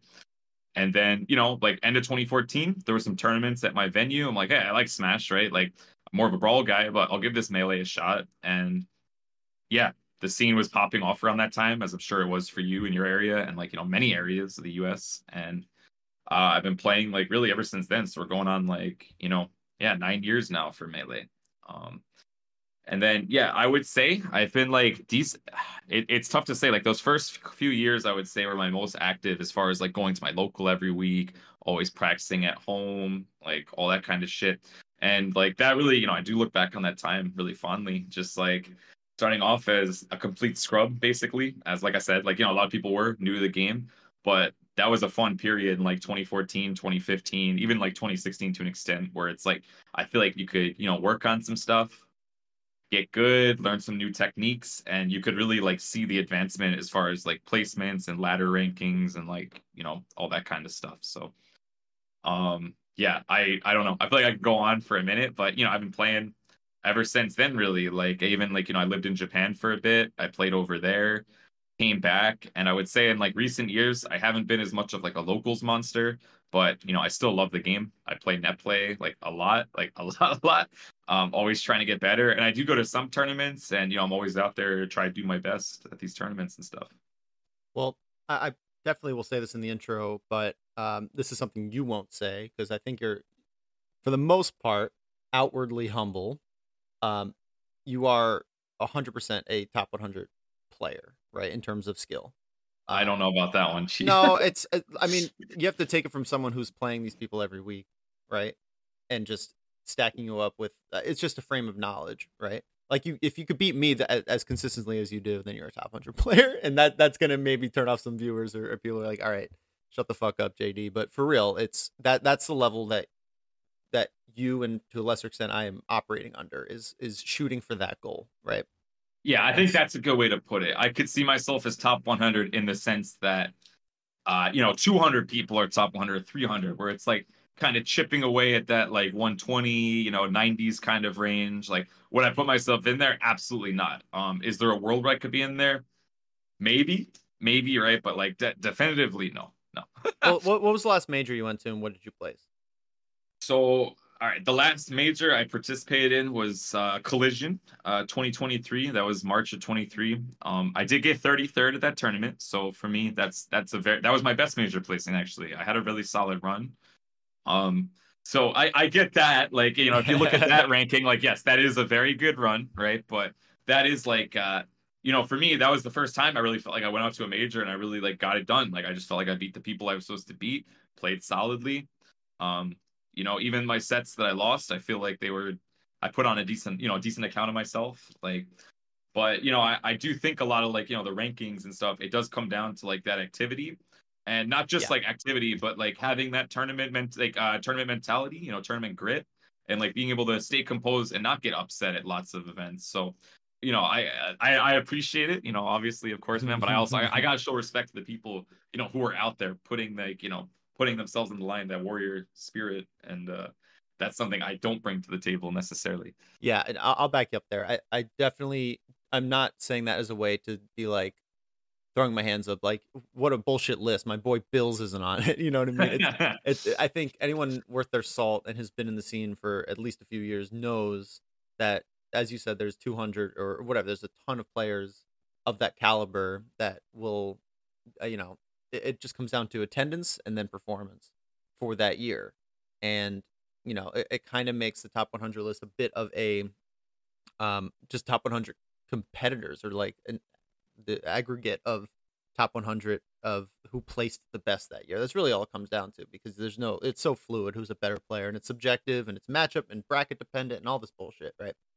But really what what that leads to is our our larger point and our kind of theme here um you know, keeping melee in our lives as we're you know, young adults, you know, late 20s, uh, professionals, uh, I, you just bought a home. Congrats on that, by the way. That Oh, was this thank year. Thank you, man. Thank you. yeah, it's pretty good. I'm chilling it right now, talking to you. So it's been So- nice. so you know these are things that were not on our mind in the slightest when we started playing the game. We we just knew we liked it and we liked competition and we made friends and um, it was something that we can see improvement on and, and push ourselves.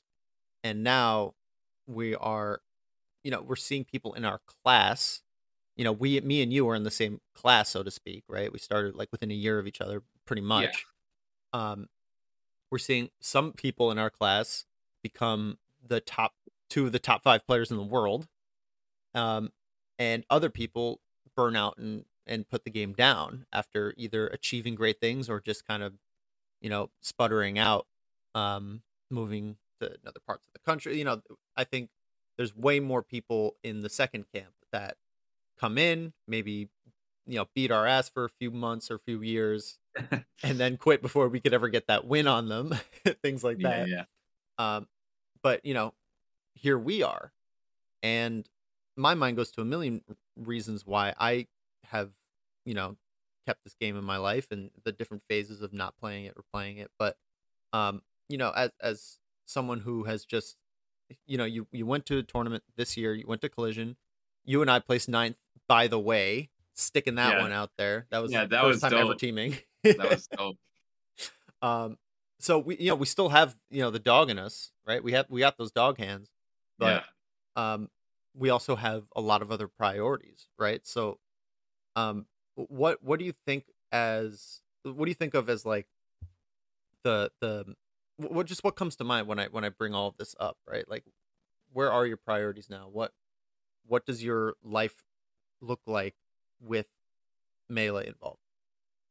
Yeah, no, it's a good, it's interesting thought. Yeah, like it's hard to say, man, because I feel like there's part of me that like uh it it never like part of me never gives up the whole like wanting to just get good, wanting to be better, wanting to like be the best, right?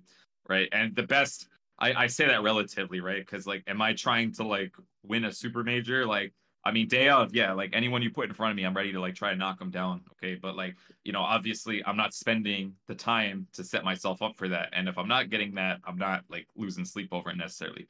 But there is still that part of me where I'm always out there trying to play people. Like, you know, we're in some similar like circles, similar discords.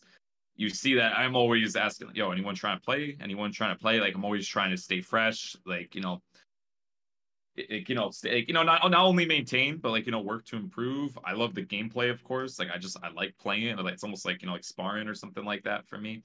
Um, but at the same time, right? Like I don't really have the drive to do things like like go out to locals consistently. Okay, and you know, for a long time, that was you know kind of in part of like competition wasn't really that good, that kind of thing. But like you know, now I'll, I'll put respect where it's due, right? Like there are a couple players in this area who could definitely give me a run for my money, but I don't really feel the drive to go out there and prove myself that I'm better than them. So like that's where it's like I, I almost have like uh it's almost like a, a contradiction almost, right? Where it's like I do want to be good and like you know there are limited opportunities where I feel like you know what this makes sense for me to go to like collision last year and signed up again by the way looking forward to that but Mhm.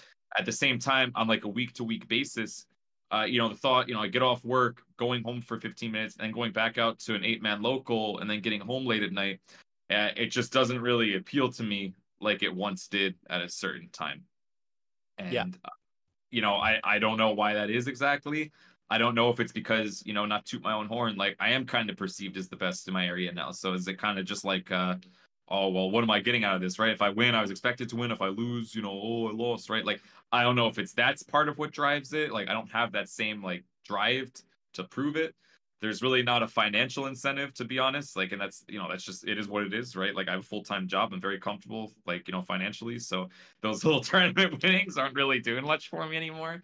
But yeah, it, it just becomes hard, man. I think like work is part of it. Like once I'm done working, like I don't want to go drive back out to go to a fucking venue. To, excuse me, I don't know if this is esports, must swear, but go back out to a Mhm. venue and play people for a few hours. When, as far as like quality of play, I'm getting great quality of play online. Like I have great people to play against, you know, friends and like other people on ranked and the like. Like so yeah, I, I just feel like it takes a lower priority because like there's just I don't know between working, I don't really necessarily feel like going out late on a weeknight, and then on my weekends, like I got stuff going on, man. So it's like the thought of driving like four hours across upstate New York, uh, it just doesn't do it for me like it used to anymore. Like you know what I mean? Like it's I that's why it's like I'm definitely uh you know I you you got a great thing going down the city where it's like you jump on the train. How how far is it for you to get to your uh, your venue there? To get there, I get express on the way there, which is nice, and that's about 40 minutes, 45. On the way back, it's about an hour 20 to hour 40, depending on train times and stuff. So getting back's kind of a pain in the ass. That's why I have a few drinks to kind of yeah, yeah. take the edge off. But you know, it, it, it's a passive commute. I work from home, so th- there's no uh, there's no fatigue of commuting like on a day to day.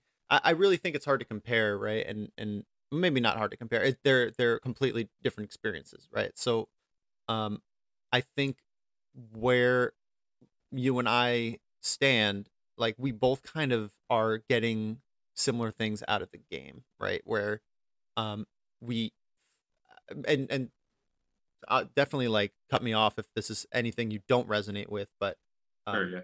for me, like there's a comfort in knowing that, um, you know, that this there's something that can really get me into a a flow state. Like playing a- good melee session, I'm I'm just sometimes I take it for granted because it, it's just with a few like just getting the right person and then just having the free time. It it it just takes me out. It's a full, not even escapism. It's better than that. It's it's like there's just something so so clean and like it's it's like the most productive gaming like like you know Yeah, no, it feels good. Feels good getting some good games in for sure. Yeah uh, we're sweating so there must be some sort of calories getting burned somewhere um so that's part of it um as you said we're we're in a, a fairly active you know close friend discord here where um the community and the the camaraderie is always there and so like playing dubs you and i are both both love doubles um Yeah. which you know is is it feels just like getting good one-on-one sessions in but just like a lot more hectic a lot more dopamine driven and just fun just like just straight up fun. So obviously melee video game yeah it's it's a it's a good time but in terms of the competition um i think you and i are also in a similar spot where i have goals they just don't burn as as brightly. They're not as all encompassing as when i first started and was like putting in the 20 minutes minimum every day of like tech skill and you know just preparing for the upcoming major and trying to plot out all the different matchups and do all the all the work that kind of set the foundation for my skill. Like that's not happening as much but um finding the outlet is where we really differ right? It's like i have a convenient local with you know if I, i'm i'm flipping a coin if i'm hitting top 8 every week right like comparatively it, though that's how many people show up to your local Yeah, exactly. And yeah, you have to- top eight pretty consistently. you're top That's 8 by signing up else. Yeah. uh, so so you know and i think there's there might be a little bit of guilt or a little bit of like weird almost um obligation you feel to enter the tournaments in the first place but really most melee players are just kind of following what drives them what what they just want to do inherently there's not too much scheming and thinking like what is best for me as a player it's really more like i want to enter like i want to get good like i want to go and then you go to the the tournament. But for you, you're you're grinding ranked, and you're you know hitting good players up all the time. It- Hell, you're you're um Jake's like number one. You're you know tra- training partner. You play him all the time, right? So you're getting you're getting those games in. You're you're getting everything you need out of melee. The local is kind of a touchy subject for the TOs that see it dying in front of them, or the communities that feel like they had something really good at one point and you know maybe Slippi or maybe other reasons feel like it's a dying art but um at the end of the day, we are trying to keep this game in our in our lives, and if you were to hold yourself to a standard where you had to enter the local every week for whatever reason, obligation, or you feel like it's the right thing to do for the other people in your scene, or you feel like you need to in order to keep your competitive edge or to get tournament experience, whatever. And it didn't, and it kind of went against the grain uh, to what you wanted. Um, you would probably burn out a lot faster. It just wouldn't. It doesn't fit your lifestyle, and that's clear. And that's like, that's an okay decision to make. You know. Yeah, and like I, I had to tell myself that you know, well, like mostly with like you know about like this kind of locals thing, but you know with some other stuff too, where it's like I kind of just told myself like you don't have to go do things that you don't want to do, basically, and like that might. I, I don't want to make it seem like, oh man, going to this fucking local or like twisting my arm or something. No, it's not like that. But it just it is what it is, man. It's like you said, like it's not if it's not compatible with like what I'm trying to do, it's not compatible with my lifestyle, then like I'm I'm just I'm not gonna go to it. I'm not gonna like go to things. Like for example, there was a tournament recently in uh, upstate New York. It was a frame tournament. I've actually never been to a frame tournament in Rochester. They look sick. I've watched them. Um, I've enjoyed watching them, and I, you know I thank all the competitors who do go out and enter because like I you know I'm a viewer too. I love watching tournaments, but you know a bunch of people ask me, you know what, how can we get you out here? What would it take? What would it take? And I again, it's like I feel bad in some sense because it's like I know I I could bring value to the tournament just by entering, right? Like I'm I'm a name of some extent, right? I'm not like a, like a freaking superstar here or something, but like you know, I'm a, I'm the best player in Albany as far as I'm concerned, right? Like I'm a, one of the best upstate players, so me going to that would be good. But I I just like I just thought about it and like I just remind myself like that it's not how I want to spend my time, and for that reason, like that's not where I'm to be at. Like, it's just, it's not to happen for this kind of thing. And, you know, it's something like I come to terms with at different times. And some days I want to go local, right? Like a couple months ago, I went to like one, two, three. I went to the monthly. I went to a couple after that. And, uh, you know, they were fine. It was, it was all good. But then, you know, just the next week came and I was busy.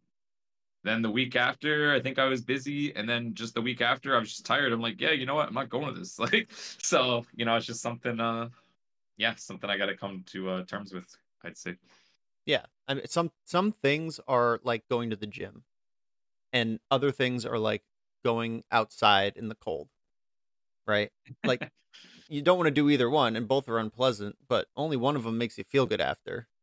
You know Yeah. what I mean? Like it's it's it, it's tricky to kind of find the line, but again, we're just talking about entering a, a, tournament. yeah, we're talking about a video a game, right? Smash Brothers Melee tournament. Exactly. Yeah. so it but it's it's important to put things in perspective right because because for a while this was our you know top priority or, or like a big priority especially when i was in school it's like i i before i met ashley like i could give less of a fuck about m- most else hi ashley most else like I cared about grades to an extent. Like I I could give fuck else about like my fraternity and other things. I just wanted to travel to tournaments and, and play and enter and, and make a name for myself.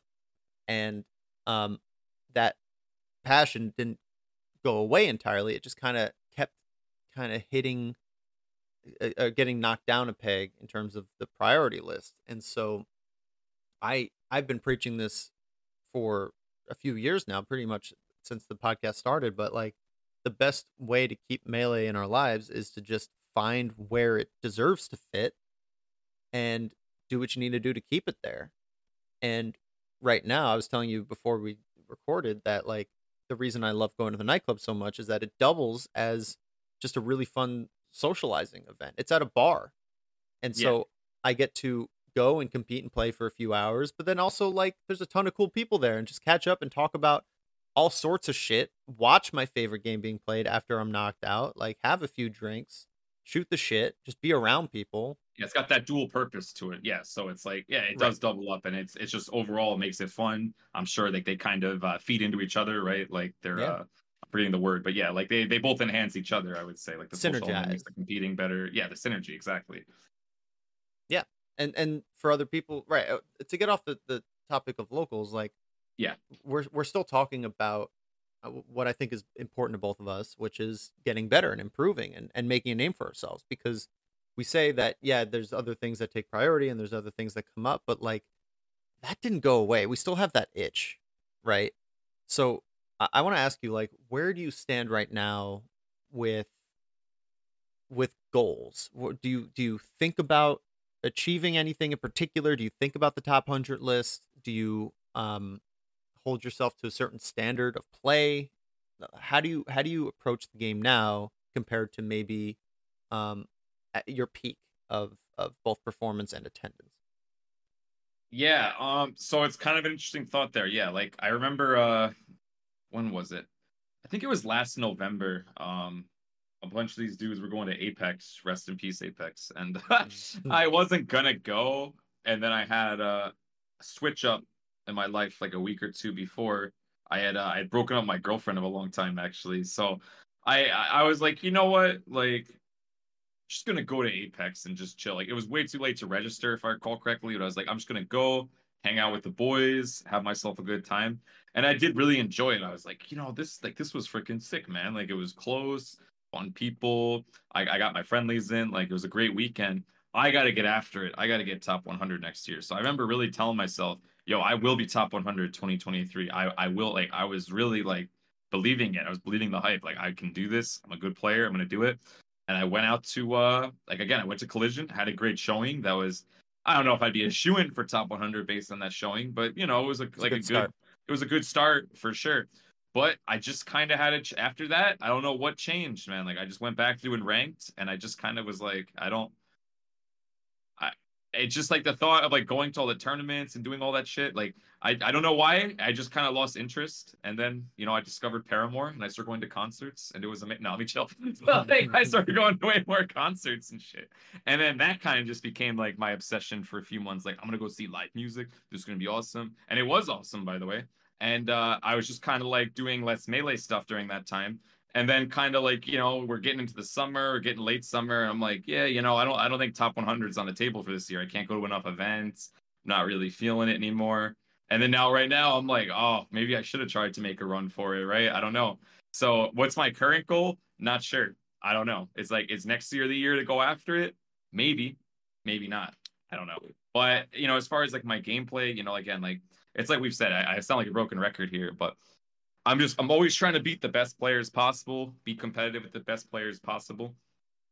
And you know, like again, I don't go to a lot of tournaments. Like getting like that top eight placing or whatever.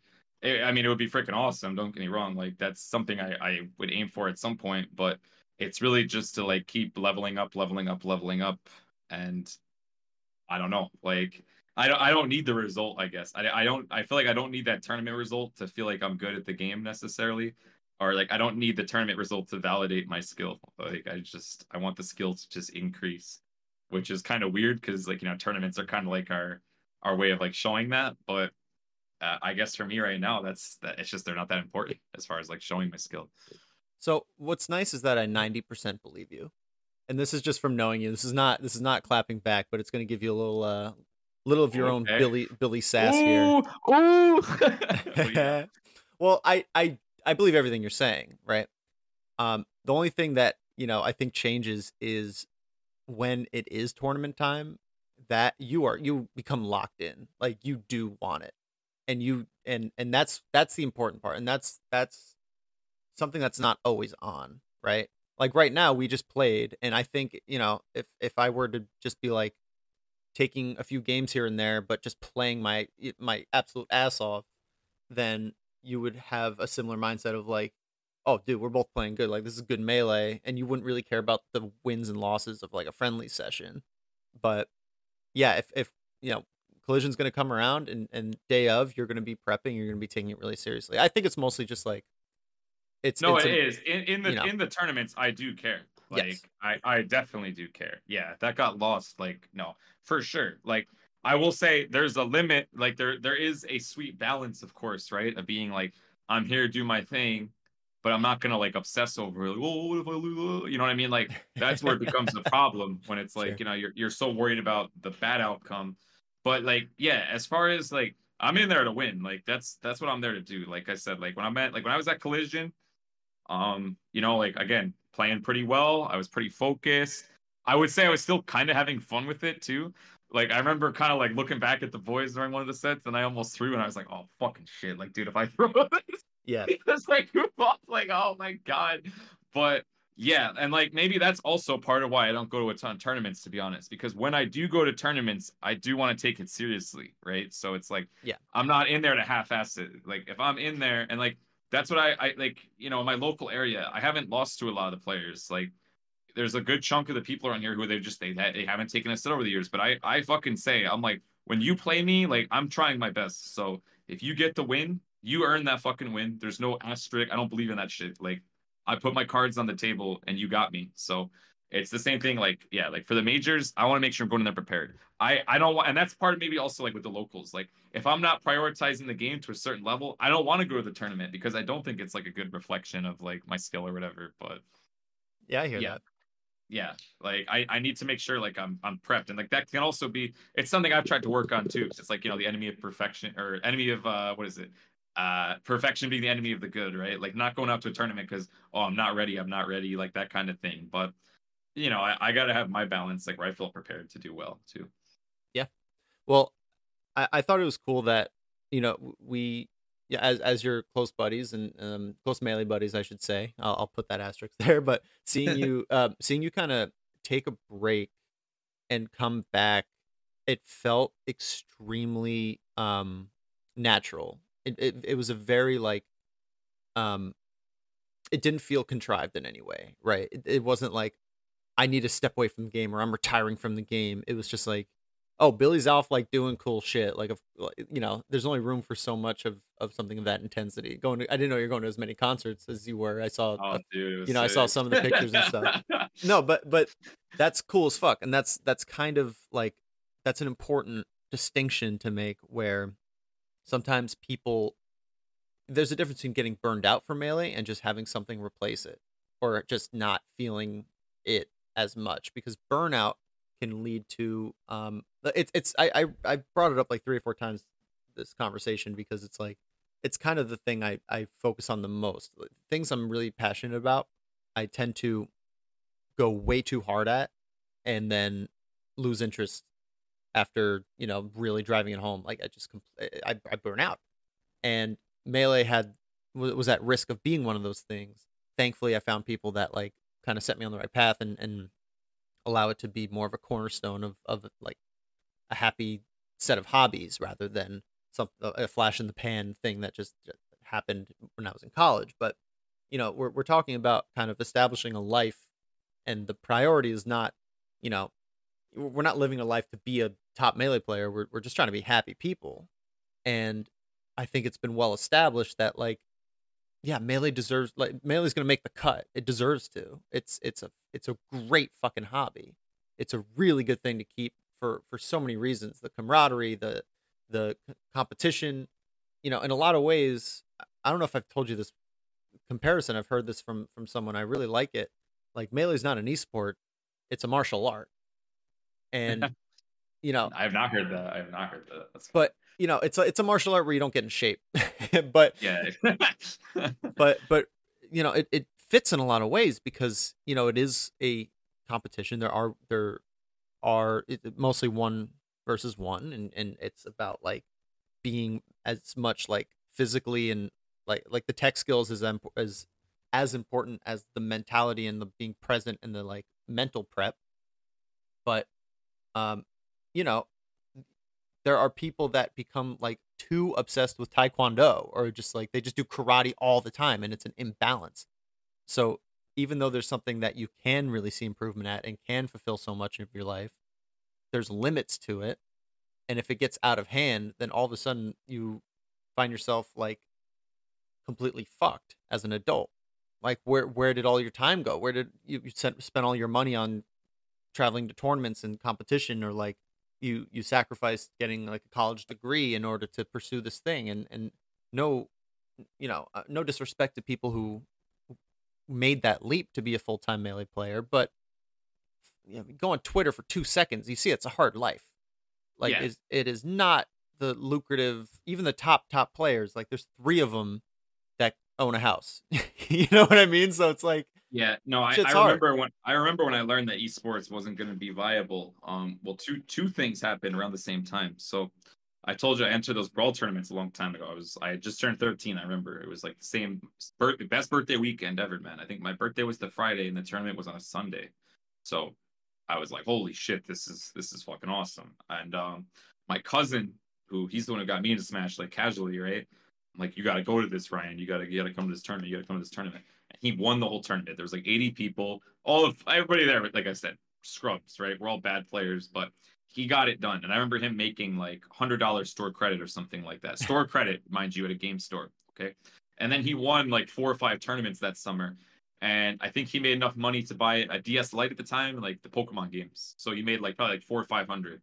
And I remember thinking like, wow, he's really good. And uh, yeah, he made four hundred dollars that summer, and that wasn't real dollars.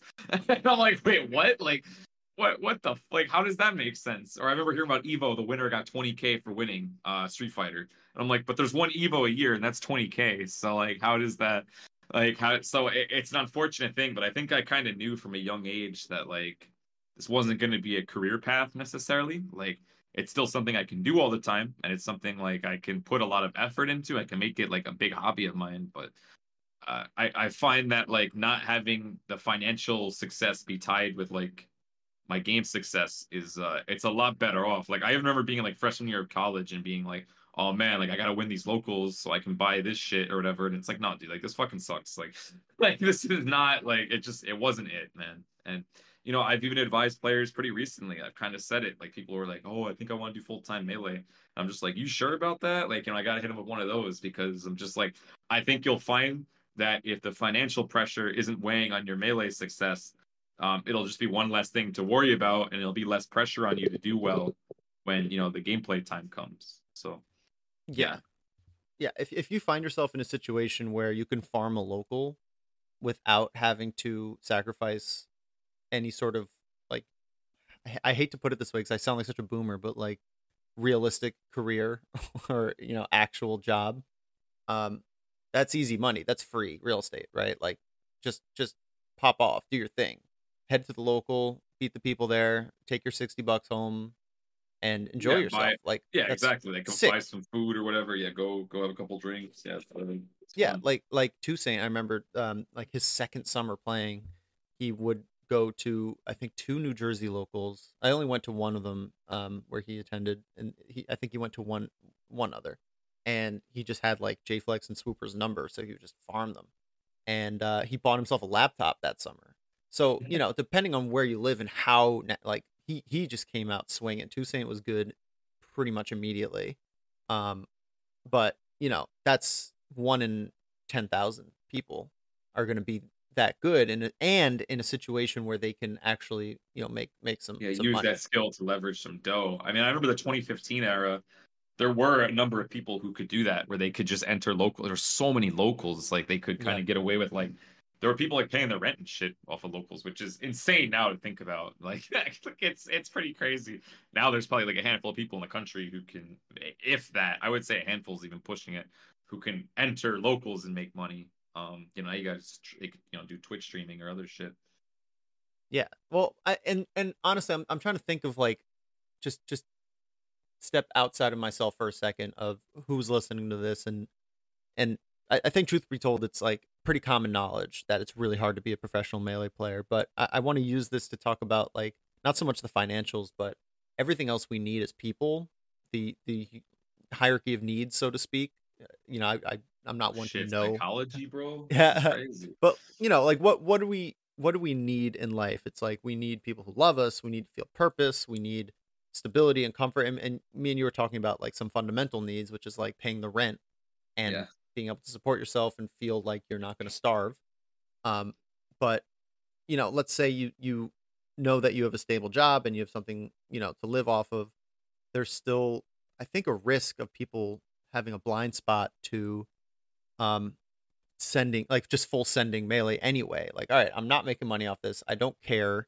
Um i want to go to three locals a week and i want to um you know dedicate i want to start a podcast god forbid um and do like 30 billion things because i fucking love this game i'm going to full send melee because i'm making friends off it. I'm making a name for myself and blah blah blah.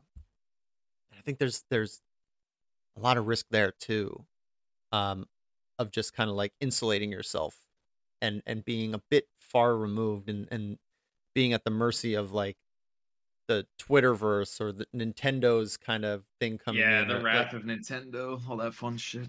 it's you know it, it's just a it's it's nice to have close friends like yourself where you know i i see you living a f- pretty full life outside of the game while beating my ass in every friendly session i i think like genuinely i think it's really it's really um a valuable thing that it's hard to put everything in perspective because when we're playing melee we're kind of in that zone and then you really just compare yourself to the people that beat you, right? It's hard to feel like you're really good when you're playing Jmook and he's being yeah, Jmook, it's just yeah, it's just breaking the rules, but breaking it's me. it's like super legit that you have all these other things going on. You live a full life, like you're you're you're out here, and um, you don't need to full send to be the best in your region. I, I think that's really worth taking a second to to reflect on. Yeah, it, it, is nice. No, it's I mean it's it's cool or whatever. Like I don't know. Part yeah, it's always like a weird like but what if I did a little more as far as like, you know, being more like regionally known that kind of Mm, thing. Like mhm. Yeah, it, it's such a hard balance.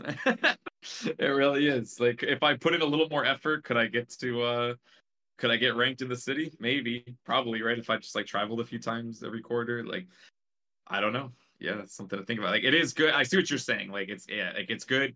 I found like you know I, I do the stuff outside Smash, yet I do have like a relative amount of success within it.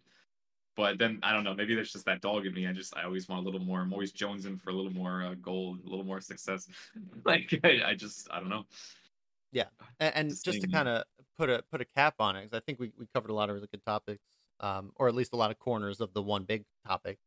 Um, yeah, it it's sometimes the best thing for a melee career is to just just chill with it, you know, just just kind of take your time, zoom out, maybe trust that even though there's existential threats to the idea of tournaments existing, um, like we've been through it before, so you don't need to rush. You don't need to like cram your improvement into the next like year or whatever. It does. It doesn't always have to be this next year or else.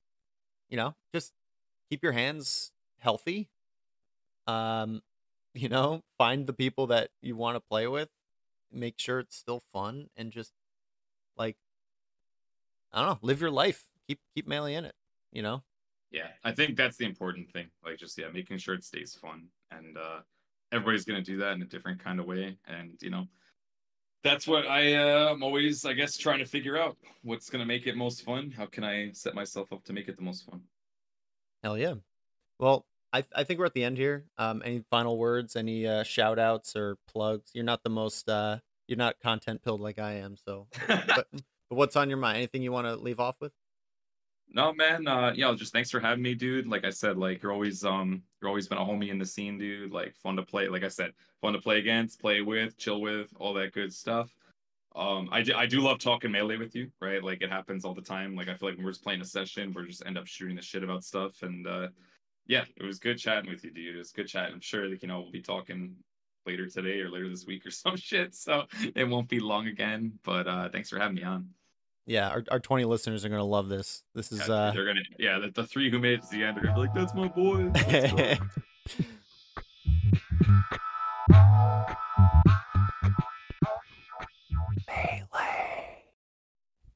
still with us? Did you listen to the whole thing so far? If so, um I don't know. DM me a seven and uh and we'll play some friendlies. Yeah. Yeah, that's what we'll do. All right. Well, one more for the road. I'm gonna apologize in advance to Kogs because um this is a long episode. It's the longest we've ever done, and I'm sticking you at the end. But I think the people who are going to enjoy this the most are the people who are going to listen to it in the first place. And um, I have no intentions of making this the last time I talk to Kevin. He is a wonderful voice and just perspective that I think I, I think I we could just consider him part of the team at this point. He hasn't done shit for us besides this, but um, he's ready to rock, dude. Actually, he did make he did make a video with us. Just kidding. He made a short like a couple years ago, and and we talk about this a bit before we met in person, and then became close friends. He was a uh, a wannabes listener and fan. Oh, oh, where the time goes. Uh, made it to my bachelor party, and uh, yeah, we're just we're locked in. We're locked in. I get to I get to shit on him because for for whatever reason it's just so fun. We talk about that too. But the, there's so much to be done in the content space.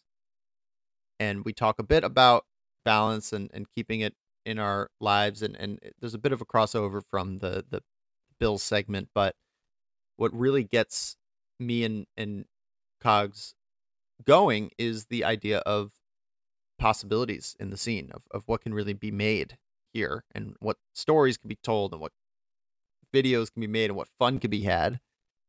Um, and um, we're already kind of scheming. We we had some ideas near the end, and, and we started putting them in motion, and and uh, we'll see, dog. We'll see. There there's definitely work to be done, but at the end of the day, it's gonna be fun. It's all about having fun, right? Um, uh, I know a topic that we've covered extensively in the past is just the intrinsic value of doing this in a meta sense, this exact podcast, but just creating uh, something, putting something out there. Uh, there's there's value in that, and the struggle that comes with making things and having passion and and putting yourself out there, and of course there's vulnerability if people shit on you, but even without haters, being ignored sucks ass. You want people to watch your shit. And if they don't, I mean, it, it, it's important to develop a tough skin. And, and if you get just a little grain of uh, something, something that keeps you going, because I'm telling you, putting things out there and having literally no feedback is is just that's a losing game. It, it it's really tough. So I think me and him tackle it from two different angles where I'm trying to operate under the assumption that there's not anything that's going to go my way. and I have to just, be fully happy with the process and just getting myself to make the thing. And hopefully it's enough when it comes to the the mediums with more of a possibility to pop off. That's the YouTube Shorts and the, the TikToks and long form YouTube. Um, yeah, I, I just don't have the heart to to put another attempt out there without some sort of help or without an idea that is collaborative and um pretty easy. So yeah, we we have we have the we have the conversation. And I hope that you like it if you have ideas for us or if you want to collaborate, um, especially, oh my God, especially if you're down to do some editing, um, let's talk. Let's talk part ownership. Let's talk getting on the team. Uh, the most exciting thing to come out of this conversation was the realization that the wannabes is not a JD project. It is a it, maybe I started it with Will but this is going to only survive and only live on through multiple angles through uh, community. And if you have a passion for melee let's let's put our let's put our brains together. Let's uh let's make some shit and um and have fun with it. But i i don't know how much we get into that aspect. We we just talk we talk content I hope you like it. I hope to hear your feedback later. And um, until next time. Melee, melee, melee. What you playing with the melee? What you good to payday? I don't wanna do that. No, I wanna play day. Going on the unranked, then I play the sun rank. Then I'm gonna play day. What I'm gonna say day? Melee. Gonna enter all the the melee. What you gonna say day? Gonna gonna say day. We are here with Kogs, a good friend of mine, a uh, very talented videographer and photographer, as well as melee player. Um, and I'm happy to have you on to talk about this week's theme, which is I think balance is what it's looking like. Just playing the game and and living your life in a balanced way. But uh, how you doing, man? How you doing, Kevin? Nice. Yeah, man. Thanks for having me on. Um, uh, I'm psyched to be here. I reached out to you about the wannabes like a couple of years ago when you were still doing it with Wasabi. I think you guys had probably paused at that point, but um, it's cool that you know I was reaching out just to see if you guys needed any help with content at the time, and through like literally just a ha- happenstance, random chance of the universe, we ended up becoming friends through you know other melee outlets, and you know now we get to talk on the pod, and it's it's exciting to me. Yeah, made it to my bachelor party, which cemented it Yeah, I think that cemented it. for sure. Um, that was the first time we met in person. Fun fact. Yeah. I knew him as I guess I knew you as Kevin, but um, you were we were hanging out in Discord for months at that point, maybe a full year or whatever. Um, and I was like, I fucking like this guy a lot. Uh, and you were the only person I hadn't met in person that got an invite to the bachelor party, and very happy it worked out that way. Yeah, I Uh, showed I showed up with a, at the door with a bunch of cupcakes, and I was like, "Hey, man!" And you're like, "Uh, who who are you?" I'm like, "Oh, right. You don't know what I look like." Yeah. Yeah, you're too handsome to be a melee player. I thought you were Yeah. um, owner of the house. Yes. Yeah, I'm the landlord. Yep. Well, yeah. The the reason we met was because you were um you had made friends with all the other upstate melee friendos, as we call them. hmm Um, and of course, like playing melee, I think there's an easy connection with people.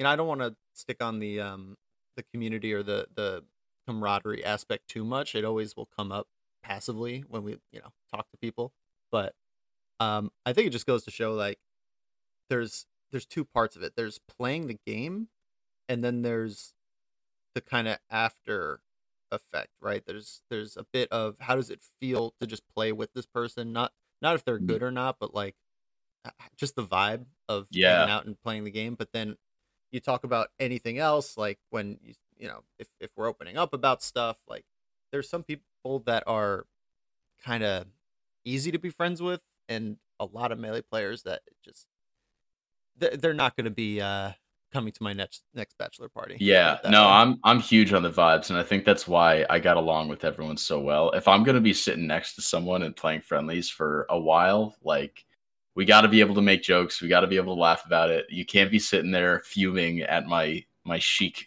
tech chasing or edge guards the entire time. Like we got to have a good time. And uh, yeah, I feel like that's why when I met you guys, I was like, this is perfect. Everyone's here for the vibes. You know, that's what that's what melee is all about to me. Oh yeah. Well, real quick, do you want to just give your um your quick minute, two minute intro, what you uh how you started playing the game, and then you know on the later years some some extracurricular, so to speak, the the other types of stuff you've been doing around melee. Sure. Yeah. Yeah. When I was like uh, eight years old, my older brother would beat me in everything. So I started uh, get it, practicing melee because I was like, this is one thing I can physically beat him at. And I was basically just like rolling and down smashing with Mario. Um, I became the best kid on my block. I was beating like 16 year olds. That felt really good. Uh, anyway, time went on. I get to college. I think I'm the shit. It's the same story with every other player. Um, I get my my ass kicked. Um, you you know you decide to learn a little bit. I was like, okay, I'll just learn how to wave dash, but I'm not gonna. I see this competitive scene, and I'm like, that's too much for me. I'm not gonna get into all that. I'm only gonna learn a little bit just to beat my my friends.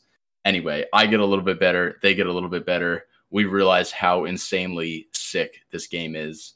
Um, you know, none, I think I would, it's fair to say none of them have stuck with it as much as I have, but I have not been able to put this game down for like 10 years. Um, and yeah, I, I'm, I've had decent results. I'm ranked in the upstate region. Um, I got to play with uh, Toussaint in college, got to play with like a, a college crew. Um, then afterwards, uh, you know, got to meet you guys, get to play with you guys. And on the side, I just do creative stuff as well. I do uh, photography. I do um, most of my background is in video editing. Um, I've been trying to branch out, learn color grading. Um, from that, I got into photography. I'm trying to get better at videography. Photography to me feels a little bit easier. That's why it's easier for me to to pick up, and there's less thinking that has to go into it. Uh, so uh, I've I've had to take into that uh, as well. Um, but yeah, that's that's kind of how I got here, like ten years later, uh, and it's crazy to look back at how how much has happened and how into this game I, I still am and and the other like effects that have come out of just being in this game like meeting you guys like getting to do creative projects like i've gotten to shoot uh you know uh, media for like shine 2023 which was such a sick experience to me Yeah. Uh, just to be clear, you said two numbers. You said you started, you played when you were eight, and 10 years later, you were not 18 years old. no no yeah i i there was a long break between me being an eight year old kid and f- playing the game casually for fun and then coming back to it you know it must have been like s- freshman or sophomore year of college maybe even senior year of high school that i picked it up again with my friends and that's when we discovered the competitive side Okay. Yeah. Cause I'm friends with some young people now through Melee. You were not one of them. Y- no i'm i'm 27 Uh, 10 years of competitive you Okay. know Okay. Just From- putting from it out there. a decade since the first wave dash All right. Fair enough. Yeah. uh, That means we started around the same time and, um, like right around, we're doc kids, like year one doc. Yeah. kids. That, yeah. So, took me a while to watch the doc though because the four hour runtime was so intimidating to me well, I, um, I only watched the first episode because it was 20 something minutes. And then, yeah, I was like, oh shit, there's, and then you're, you're hooked. You know, oh you're hooked Little you're hooked then- dude it sucks you in it's actually so good Yeah. Well, I- I'm just thinking back to in my college dorm room. Literally, I think the first month it came out is when I watched it, and then a couple months later met Chess and whatever. It's not about me, but all right, cool. Yeah, the the early days, I think, really. I just talked to um to Billz about this. We'll we'll play these back to back, um, and there's something about that early fervor, like from the first wave dash to the first major, um, and then it, for some people it, carries on to this day of that same intensity, but it, it falls off after a while. Um, and I, I want to kind of pinpoint where um, the crossover began to happen with having the passion for melee with your um, videography, photography skills, and, and that creative passion. Um, because for me, it's been a, I mean, to, to make it meta, this is kind of what this overlap looks like, like making a podcast about the game, right? yeah and um, it seems really intuitive to people who maybe eh, play the game or not, but who um, who don't have both worlds. That it's just like, oh, just do it. Like you love this thing and you love that thing. Like just just do it all the time. It sounds like it'd be so much Right. fun.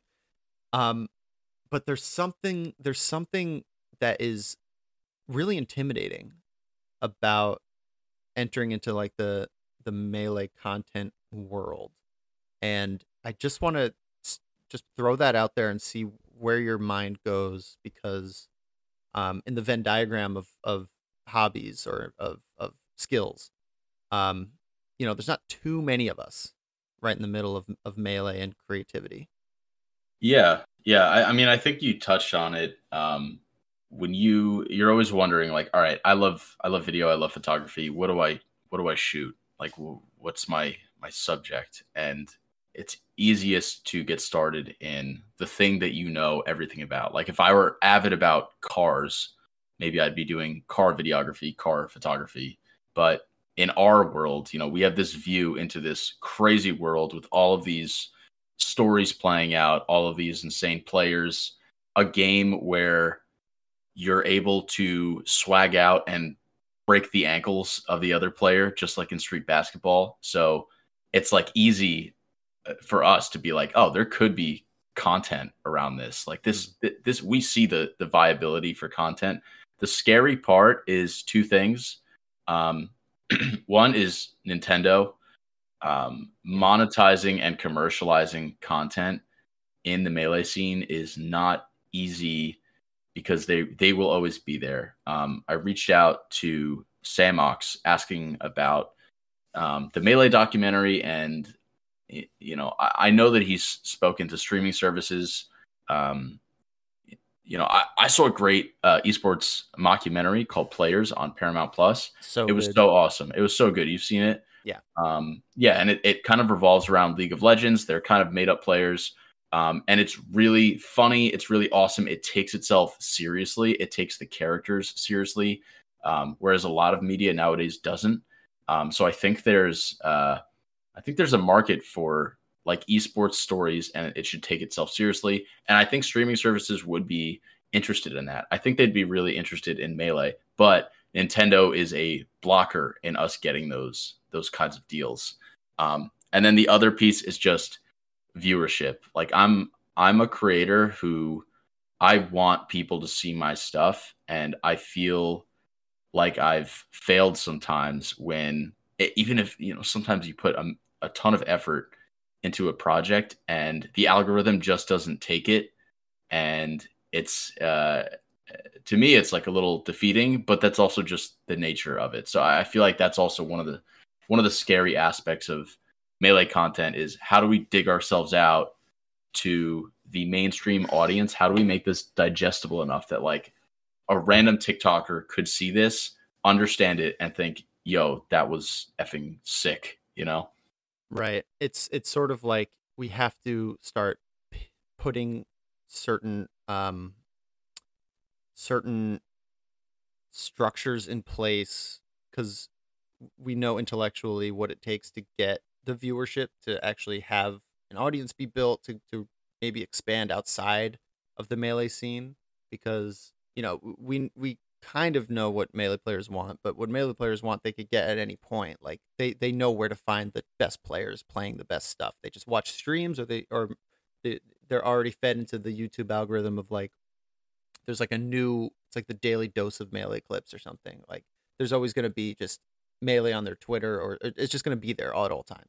They know where the Twitch streams are. They'll they'll watch it, and so that's its own barrier to entry of like how do we get how, how do we generate trust within the melee scene as a new face because people hate there's like a real aversion to new faces in the melee scene. It's it's strange. They'll, yeah. ex- they'll accept the a high quality like video but i think the the there's like a certain standard that's necessary in order to like to break through there. And then as you said like the kind of untouched markets of just general you know melee is the mo- the the highest um grossing gamecube game of all time it, it, did it launch with the gamecube? It, everyone played Uh, it. yeah it did. It did. And and it it's insanely popular with with casual fan base. And as people just become older and and you know gamers mature or I, I don't even mean gamers mature I mean like the the idea of gaming becomes more mature. Like it's not outrageous to for people to like take the 20 minutes to to understand enough to watch nowadays. Yeah, like they like, they remember the game you know um, Yeah. they remember playing it as a kid. I, that's why i think like uh turn down for walt is great for our scene. Yep. um action esports whenever they do pieces on it i think there's some others as well. Um i still think that yeah i see the numbers that walt puts up and i'm like i i wish you were getting higher numbers. I, how how do we bring this even further? Um there's a I think the answer is actually in like a channel that people forget about. They don't post often, but Ludwig's um he is a channel on YouTube. He's a very casual player.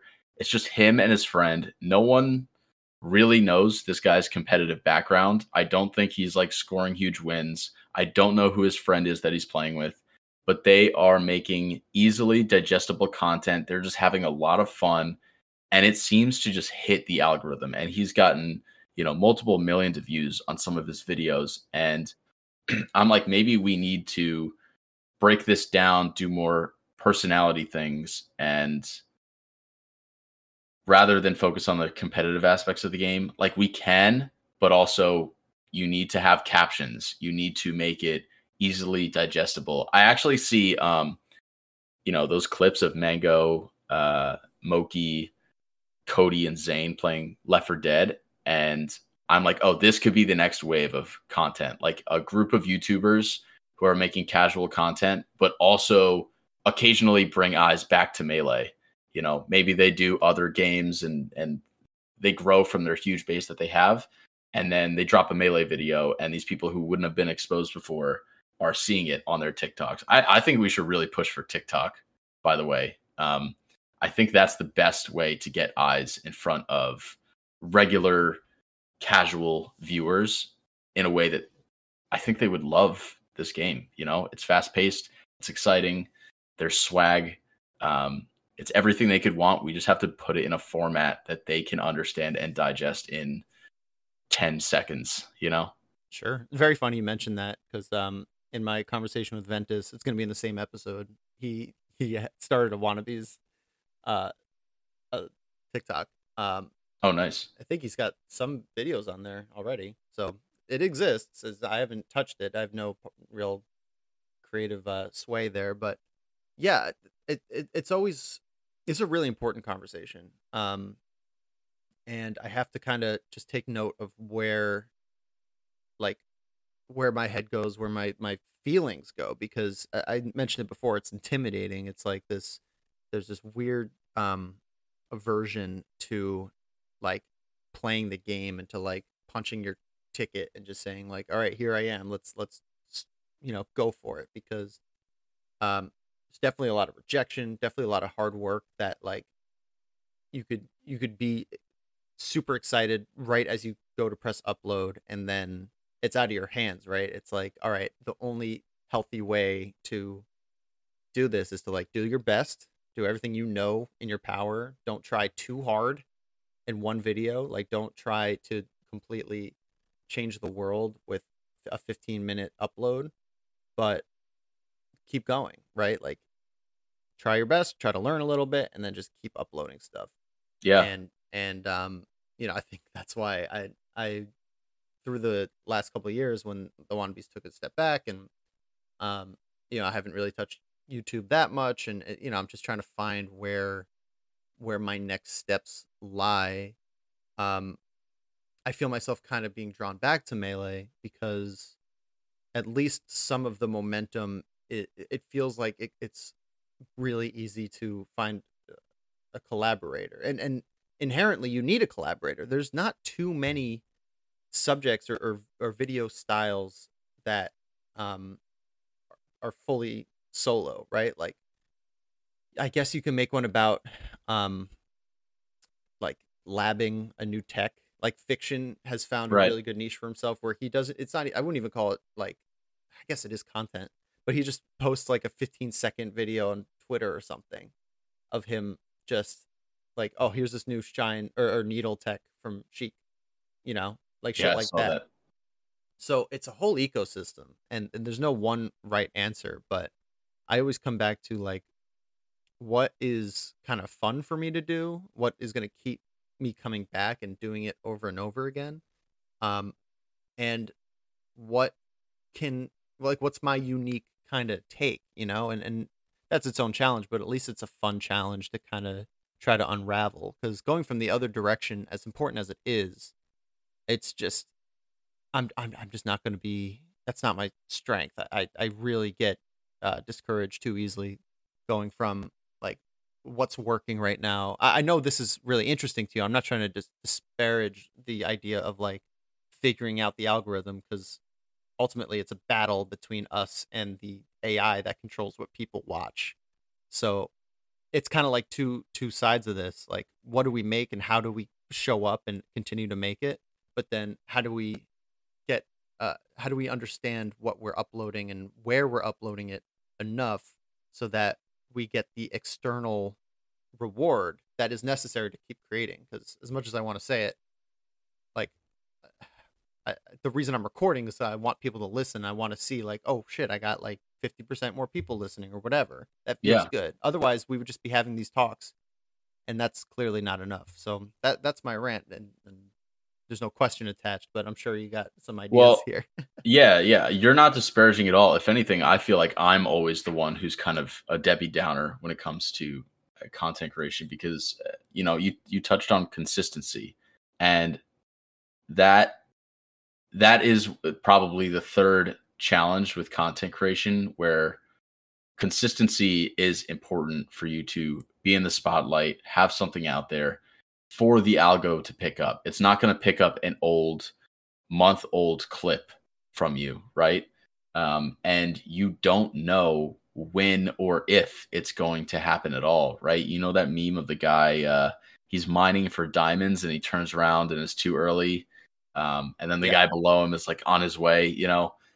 Eh, You never know when you're going to hit diamond and you might never hit it. And to me, it's so scary because I, I think it's it's okay to say like, yeah, I want I want people to see this. I want people to see this. That's that's fine. I I I'm not to pretend like I'm totally okay with zero people watching it and I'm just to be happy with it. I, I want people to see my art that I'm making. Um, I had a, a melee TikTok a while back that I was just I was kind of just using it as like a little science experiment, right? I wanted to see what hits on TikTok. I tried different styles, and I think by my maybe eighth video, I had one and I, I spliced in um, a SpongeBob meme in between like a combo and it kind of hit. It was like a five second clip. And I think I got like 32,000 views on it. Wow. And it, it popped off and I was like, holy shit, like this, this, this is growth. This is visible growth in melee, which is kind of hard to, to see. But I took that success and I, I took a break for a while and I came back I don't know how long later, maybe four months later, and I posted another clip and it got two views. Two, Yeah. dude, 32K and like same editing style, and I get two views the next time.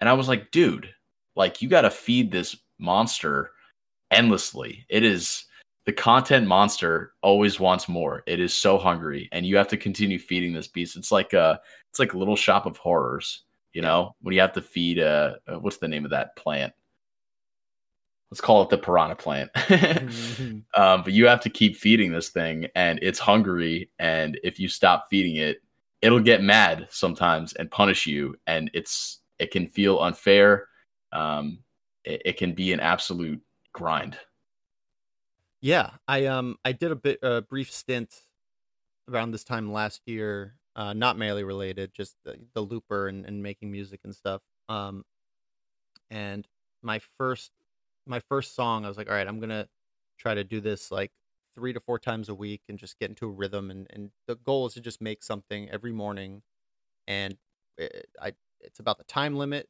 whenever whenever it's done it's done and just post it right and um the first thing I posted was, you know, 300 likes, 2k views, and I'm like, oh my god. And I didn't, I didn't notice until a few days later. In fact, Oh, wow. I, I, I was really trying to detach, and I was like, this is not, not going to get any views anyway. Um, and um, everything else after that, you know, didn't didn't break uh, a thousand. Um, and so it was sort of this. I, th- I think it's it's there's no real again no real answer except for like we have to figure out what works and then continue doing it and then take it- there's it just all comes together and consistency and just trial and error is part of it. Um i know that there's you know the steps are in front of us for what could make a viable like melee stream right? And that is take the you know the thousands of viable Slippi vods that are happening find ways to crowdsource it put it together clip them into something that is just brand new stuff rather than you know what is being recycled on twitch anyway.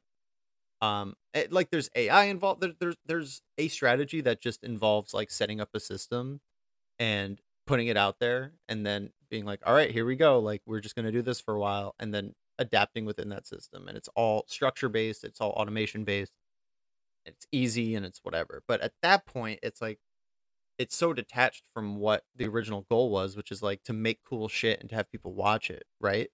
So on the two sides of the extreme it's like we can make the most intrinsically valuable wholesome fun like you know who cares if we if anyone watches it who cares how long it takes to make one and how frequently we make it. There's that side of the spectrum and then there's the let's really like reverse engineer what the perfect content channel looks like Yeah. and just crank it out and then it just becomes a a, a job and I, I It- yeah, you- it is a full time job. Yeah. yeah. I mean, you mentioned Walt, and that is his full time job. And I've talked to him about this um, off off camera, um, and I pretty much complimented him on um, finding a really good balance where, like, not every single video is like full of like it's not the uh, not every single video is the most inspired thing he's ever made right? And that's you know obviously fluffy talk and whatever and but he keeps making them and he makes gems from time to time. He makes fucking incredible pieces that are really long and are clearly not like algorithm snipes right? And you know that's that's tough it it, it involves kind of quitting your job after a certain point in order to keep that up but to his credit like he found the rhythm and he found he found like a, a way to be happy with it and to still make good stuff so it's really nice to know that or to have kind of him as a uh, a north star because before that it was ludwig which was like used mainly as a jumping off point and a way to kind of network and then you know reverse engineer the best how to be the best streamer which is Yeah. completely agnostic from melee and and that was a little that was a little doomer of like well i guess like if if he had such a um such valuable stock within the melee scene and he's so smart on the marketing side he he chose to kind of minimize it compared to other growth avenues like maybe melee's a really tough thing so i don't know there, there really my point is that there are a lot of avenues but none of them are easy Yeah, the question is like, do do we have to break away from melee in order to find success in content creation? And I don't, I don't think so. I think if you want to be as big as Ludwig, yeah, yeah, yeah, you gotta. Um, you know, I I'm even looking at like the so I've edited two videos for Jmook. Even when you have such a strong base, right? Like everyone, everyone in the melee scene knows Jmook. Um, the two videos I have for him. Uh, one was his 2022 best of. Oh, actually, sorry, 2021, um, which is. Oh, that's like the first video on his channel. I don't think he even. He must have taken down some old videos as well.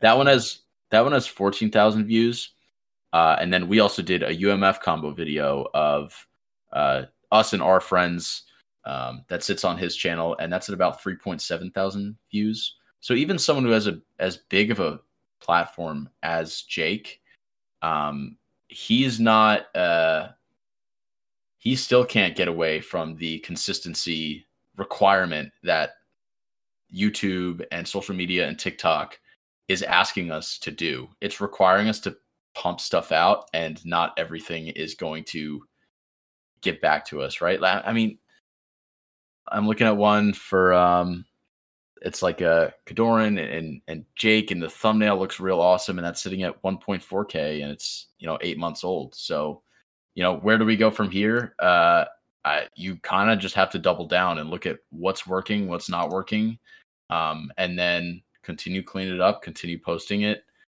I also think um, I also think we could do a better job of networking with other streamers outside of the space.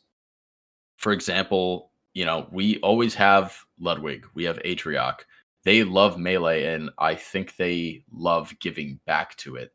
Um, so any way that you can make content that gets their attention or gets clips from them, um, someone else is Hitch from the COD community. Hitch just loves melee. Um, he's involved with uh, the Yard crew. Um, you know, they they set up tournaments for melee and COD. They just kind of bridge us together. They don't have to be doing that.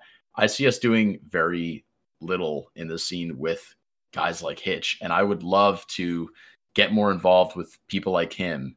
Uh, I know Mango just did a podcast with him, but like getting the attention of I don't know, fucking TimTheTatman, like uh, other big streamers. Ninja, he loved uh he loved melee as well. He The streamed DK the tournament. Uh, What was the DK tweet? you don't remember this? He was like something big's coming. It was like a, a little gif of of DK like looking into the camera. He just- Oh, You remember this? didn't he want to host a tournament and then Yeah. Nintendo blocked it? Ah, I don't remember. I don't remember why. It's probably Nintendo, but it was. It became a, a meme of like, all right, something big. And Uh, Nothing came. I- I- I- it's it's just uh well I, this is not taken away from your point which is like yeah huge streamers are a fan of our game and right now there's there's so much opportunity left on the table we just we're not building those inroads right and i think right. you know it, it makes me think metaphorically of um how there's a fungal network within trees in the forests and all the trees kind of like feed each other you know hmm and right now Nintendo is like breaking our side of the woods, like cutting down as many trees as possible and just like fucking up our ecosystem. Yeah. And our one of our saving graces could just be these underground, unrelated connections to people, you know, miles away in the in the the gaming community that just know us or know of us and, and care about the game itself and then we just see what happens just fuck around and find out a bit you know? Um i, I think this this ties into like the um, how much of how much of the content is going to be like gameplay based and and let, let's also let, let me let me kind of refocus a little bit because i know you were talking a bit used the royal we about you like working with jmook and i know you and i and um, billy earlier in the podcast um we're in the, we're in a tight squad in the the UMF with with Jake and and about 12 other people. Um, we care about his success a lot, but we're not a part of his team, right? He- Yeah. He, hasn't really built the team out um outside of his sponsor and and that's, you know, moving its own way and and we're happy for him in that capacity. But on a completely selfish front, um I, would love to talk about the wannabes because I'm I'm kind of I'm kind of ready to to make another make another run here, right? To to really like see where this can go. I, I'm not trying to do YouTube too early just because it's not my strength, but you mentioned like doing shorts and, and teaming up. Like l- let's talk about it. Like what what do you have in mind? What not to hold you to the uh, to to anything. This is not an agreement. This is just talking, but like where where can you see this project going and and what would you do if you had you know genie wishes to to make it successful Off the top of my head, I've always felt that UMF, all you guys together have such great chemistry. If you look at a guy like Brad Peanut Butter, uh,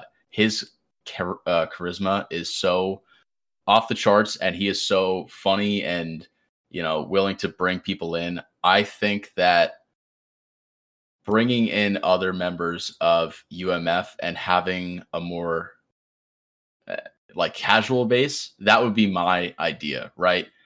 Capturing our conversations in a a more safe, isolated place. I think it's a little chaotic in Discord when Sure. we're all just hanging out. But even if we like all played, if four of us played doubles together, you know, something like that, and we record the session and I can build clips around that. That's that's the kind of idea that I think natural chemistry breeds the best content, eh, especially talking about clips. Um, that's kind of where my head goes. oh man that's that's free as fuck. I mean i love doubles. I i think we are we are low-key like one of the strongest groups of of genuine friends that play this game. It's very top heavy i wouldn't say very top heavy like jake's obviously the, the third fourth best player in the world right now. Um but you know the the way it's like an exponential kind of thing where just because we would lose to him 99 times out of 100 in a friendly session um doesn't mean we're not good melee players in our own right it, it really through osmosis we've become fucking nice with it um any combination of us like we're all just good right So- yeah, yeah. It really is stacked in personality and stacked in skill, you know? Right. It's just a matter of getting them to be content build, you know, and um, I know that you get a lot of shit for just being yourself. There's just an endless barrage of fuck Kevin that comes out. I think it's just because you it hasn't outwardly gotten to you yet, and it's not real, but it's just the meme at this point.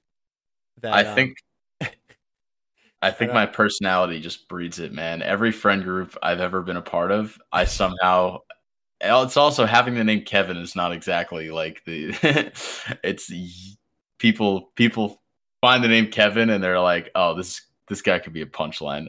yeah, it's I- the, I don't- the color red of of names. yeah, yeah. it- Cop, cops see me driving with the name Kevin and they're like, "Oh, get a load of this fucking guy." Yeah. um, but Uh. I, I don't I don't mind it. I, I take it as a sign of love, you know, and I think that's how it's. Uh, you should always have a positive outlook. I'm I'm really just grateful even to be here, you know.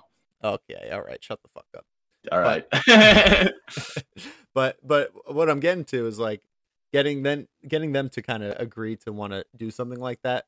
We'll have to kind of go at a snail's pace to warm Yeah. them up. Even though I know I know Max uh, Patches has um done a podcast with Jake before. He's not a complete novice to like streaming and and oh, he actually made my overlay one of the times I, I went into streaming. He's oh he's nice. not he's not completely detached from it um but it's a similar thing of like i i know we started the podcast talking about how difficult it is and how there's this weird aversion and, and resistance that people have to like starting a creative endeavor and maybe especially with melee or just with anything we care about putting yourself out there is a vulnerable thing so i don't blame anyone for for being resistant to it right so that'll be its own category um Yeah. I, and by the way, I, I've talked to Brad about this same idea, and he's totally down. That's actually where. Do you remember that short where I crash our double session? Uh, it's actually sitting on JMook's channel. That was that was a session where I said like, "All right, I'm actually I'm gonna hit record. We're all hanging out. We're all having a good time. I'm gonna hit record." Um, and my fucking insane skins in the game wound up crashing doubles, and it was a, a really hilarious moment. I caught it on camera. I edited it down. I, I tried to build something out of it. So I do think doing more stuff like that. I think they're really open to it. I think uh, we just gotta take action with grab whoever's literally whoever's around in the Discord. Say, hey, you wanna you wanna jump in a channel for teams, or you know, hey, is it okay if I hit record? I, I need to be better about doing stuff like that. You know. Dude, I forgot to tell you, I did this last weekend during the French tournament. We were watching Jake. His set during Moky, I recorded our live reaction to the whole thing. Dude, I did that too. I forget what it really? was. Oh, I forget which set it was, but it was such a heartbreaker. I sent it to Max. I was like, dude, I have the worst VOD ever in history because it's all of us being like, oh, Jake's totally got this. He's up 2 0. I forget who it was. I feel like it was like Wizzrobe. No, it was Hungrybox. He's up 2 0, and we're like, oh, dude, our boys got this. Uh, it must have been a summit. And uh, towards the end, he he loses, and the the vibes in the Discord are Doomer. We're like, oh fuck, and I was like, I, I hadn't told anyone I was recording, so I just have this horrible footage of, of us having our our hearts broken, and uh, I should really delete it. The world doesn't need that. maybe, maybe not. Well, I did tell them we were recording. I kind of just strong armed them. I'm like, uh, we're recording this. Get all your gamer words out now. And uh, they were on their best behavior. They they they kept it together. Max wasn't there, so that's probably why it became actually usable. Um, I'll, I'll send it to you, and and um, you know maybe there's something there that that could be pretty funny. The only thing is it became a pretty contentious thing. Um, so maybe it's good that we waited a bit. Anyway, uh, Sure. I'm interested to hear why it was contentious. Like I, I do want to hear wa- out their concerns. I'm not trying to strong strong arm them. Like I I think there's a, a no, no, balance no, not where that. I'm I'm talking about the set itself. oh with oh you, oh that set yeah Whew. Yeah, that's that's what I meant. No, there wasn't any pushback from the guys. I think it was just like, oh, okay, I guess we're doing this, and then they kind of eased into it. And I, I, honestly think that um, like I think Justin has a really easy time. Kind of, I think he has a performance background, so I think he kind of recognizes the nerves and and push. And you know, I think Will is just like lightning in a bottle, and the world needs to know about him. Absolutely, So agreed. there's yeah, there's there's so much with UMF that like I think it just deserves a sh- a, solid shot, and uh, you know we're not going anywhere, so it's we'll we'll just try something soon, and even if it's just an excuse to put together a dubs session for two hours and record it, like yeah, that's And- that's the free shit ever. even live tournament like watch parties, I think there's content that could be made of that. I think there's shorts, there's clips of us reacting to the tournament and things that are happening and you know, someone says some funny shit and everyone dies laughing. Those are the kinds of things that absolutely pop on TikTok is Yeah. good chemistry, laughter, captions, you know. yeah natural shit yeah like i i don't think we need to try that hard to do anything in particular like the the most amount of editing um and i'm thinking kind of broadly too of of like wannabes stuff maybe outside umf but um i think editing is my biggest weakness i think it's a it's an incredible skill and it's like its own eh, the medium is the art in a lot of ways so like I, understand the value of something well edited, and I, and some of my favorite pieces are ones where you could tell there's a lot of attention to detail and and skillful edits. But for me, it's it's just not. Eh, it's I- I'm I'm not going to even consider it unless I partner up with someone who's like fucking super editing pilled and loves doing it. It's just not the move, right? So yeah, anything that's like low key, pretty easy, and the most amount of editing is just finding the stuff and like taking it out maybe you know making the sound not sound like shit little things perfect Yeah, um Yeah. yeah. Well, And- good thing I'm editing pilled. yeah well uh, and the other thing too is is outside umf because um I, I hesitate to kind of bring that into the wannabes context like there that might be it might be a more suited for jmook or fuck it like maybe they're just like hey let's all let's all just you know I think it would have to be this its own thing. i think I, I don't. Yeah, I, I think it could be a, adjacent to Jake, and if he wants to pop in when he can, he's obviously welcome to. But I think him and FlyQuest are doing their own thing, and I, I think all all three can exist. You know. Yeah. So so real quick, let's end the podcast talking a bit about about uh, the wannabes because I think with um uh, spoiler, I I'm lining up an interview with Jake next week. Not that that's a big surprise. He's our buddy, so uh, it's a pretty easy get. Um, but I think there's a little bit of like, hey, I'm Jake's friend, and he's already been on. That legitimizes, you know, we've been around for a few years. We have like 130 episodes, so it's it's at a point where I could maybe throw throw our weight around. Mhm. Um, and you know, rather than just having like any person on that has a bit of clout, like what types of conversations do you think sh- you know deserve to be told? Like aside from the you know we're a competitor, we're putting our hearts into this, we're trying every week. Like I'm I'm really curious just what your what your take is as uh as a lifelong lifelong uh, a long listener of the of the pod. Um, questions that I have for Jake. You want it from like a wannabes context, or like what does the public want to hear? I'm No, not, interested. Not from Jake. Not from Jake. I don't give a shit about Jake. Oh, Just like What's the question? What other, what other conversations? What other people? Um, do you think like topics? N- Less Mm. so of like, oh, get Scar on. Like that's my that's my dream interview for sure. But like, what what do you think is kind of untread territory for me? And where and what do you think I should kind of keep an eye on that maybe Gotcha. in a blind spot? Gotcha. Um, I think covering melee content. I think this one is a great one already. I feel like it's a blind spot that people don't talk about, maybe because they don't have the experience or understanding to talk about it. Um, I think that mentality around the game, finding like a healthy balance with the game, where people are win or lose, they are happy having fun celebrating the game rather than having too high expectations with themselves. I think uh almost like um melee therapy session I, I think would be great. Maybe maybe Justin's the right person to talk to about that. Sports psychology is a great one. Um, hearing, going back to like the casual, uh, what's good for clips, what's good for bringing in an audience, having just casual conversations and hearing stories from other top players. I think the the person who shares the most is like Mango, right? Mango streams a lot. He shares a lot of stories. I'm sure there are other funny, amazing characters in the melee scene, like Spark, Moky, people that have stories to share, um, uh, stories about tournament runs, wisdom to share over just just getting getting to be one of the best in the world at anything uh, is truly fascinating to me.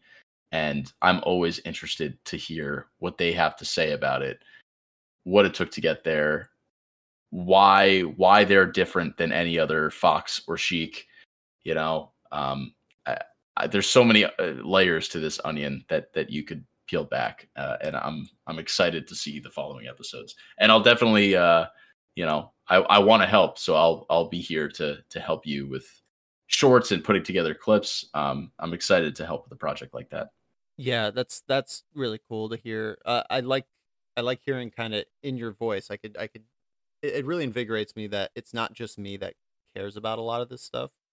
Um, I I little glimpse into the the behind the scenes here. I the last thing I published, the last episode, um, 27 listens. That's way more than I expected. yeah That's uh, if if you put that many people in a room, it'd be a fucking party, right? and so so like yeah we're not talking about ludwig numbers but but the the fact that people like look at this as something that is interesting that that having just these conversations with other melee players is worthwhile um and then hearing it from you directly of like yeah there's so much shit. Like there's uh, you know and just literally whatever comes to mind it's like oh yeah i'd like to hear about that from this person. Like there's there's a lot here. So it was just it, it's nice hearing that. And um yeah you and matt both are two people that i would love to continue working with or, or with you begin working with um to just see like what we could have fun making and what we could what we could build out of this i i want to continue calling it a project and um and have it be as collaborative as possible uh, and if any revenue comes in find a way to to put it on paper you know uh, let's not go that far but that's that's where my mind goes of like yeah there's a lot of potential here you know let's let's plan for success um Yeah. Yeah, man. I, I think uh, you know if if you continue doing this, the other thing I've thought of is um, I I've never looked into this myself, so I don't understand the business side of it completely. But you know, throwing throwing money to a tournament to get you know the wannabes logo on the side or something like that, or you know paying Sure. for a shout out, getting advertising. You know, um, I love the wannabes logo. I've always thought that it looked super legit. Um, that's why when I saw you guys early on, I was like, "Oh, this is this is sick. I would love a podcast like this." You know, um, so yeah, I, I think the sky's the limit for you guys, and I'm excited for you guys. Ah, well, it's now it's now us guys. Us guys, You know, we're in this together. Um, me. I'm excited for me. All right. Well, this is gonna this is gonna round it out. Um, anything that didn't get out, any quick little topics? We got a few minutes here, or we could end it right away. But um, yeah. Um, anything else you want to put out there or plug yourself? Uh, no, no. I I love this game. I love the people. I love the opportunities that I've been able to have just being adjacent to it. It's super sick, and it's only made my life cooler and more adventurous. Otherwise, I'd just be a boring guy working a nine to five, and I I don't know playing video games. But there's nothing like having a, a story play out with your friends involved on on the global scale. There's there's nothing like it. It's so it's so cool to me. Hell yeah! And congrats on getting engaged. By the way, Thank you. Thank you. you, would just Yeah. be a boring guy with a fiance. Yeah. Oh my God, so boring. Well, next you'll be at my bachelor party. So, All right, I know it. It's over my birthday weekend. How sick is that? oh shit. All right. Well, I'll I'll have Jackie make some cupcakes for you or something. Hell yeah. All right, brother. Look, thanks for coming on. This was great. And uh I guess I'll see see you in Discord, huh? Yeah, thanks for having me. I'll see you in there. All right. No, I do not. I'm gonna get a little stomach ache. Then I'm gonna play a the melee, and then I'm gonna play bang. You don't really know that. If you wanna say they, play they, play they, then they gonna play they. Everyone say they, going to the say they, going to the play they, what the say they, what they, but that'll say they, what the way they gonna eat it, but the melee, play they. Melee, yeah, yeah, yeah, yeah, yeah, yeah, yeah, yeah. Fuck you, fuck you, fuck you, better melee, melee, yeah. Come on. Yeah, yeah. I said melee.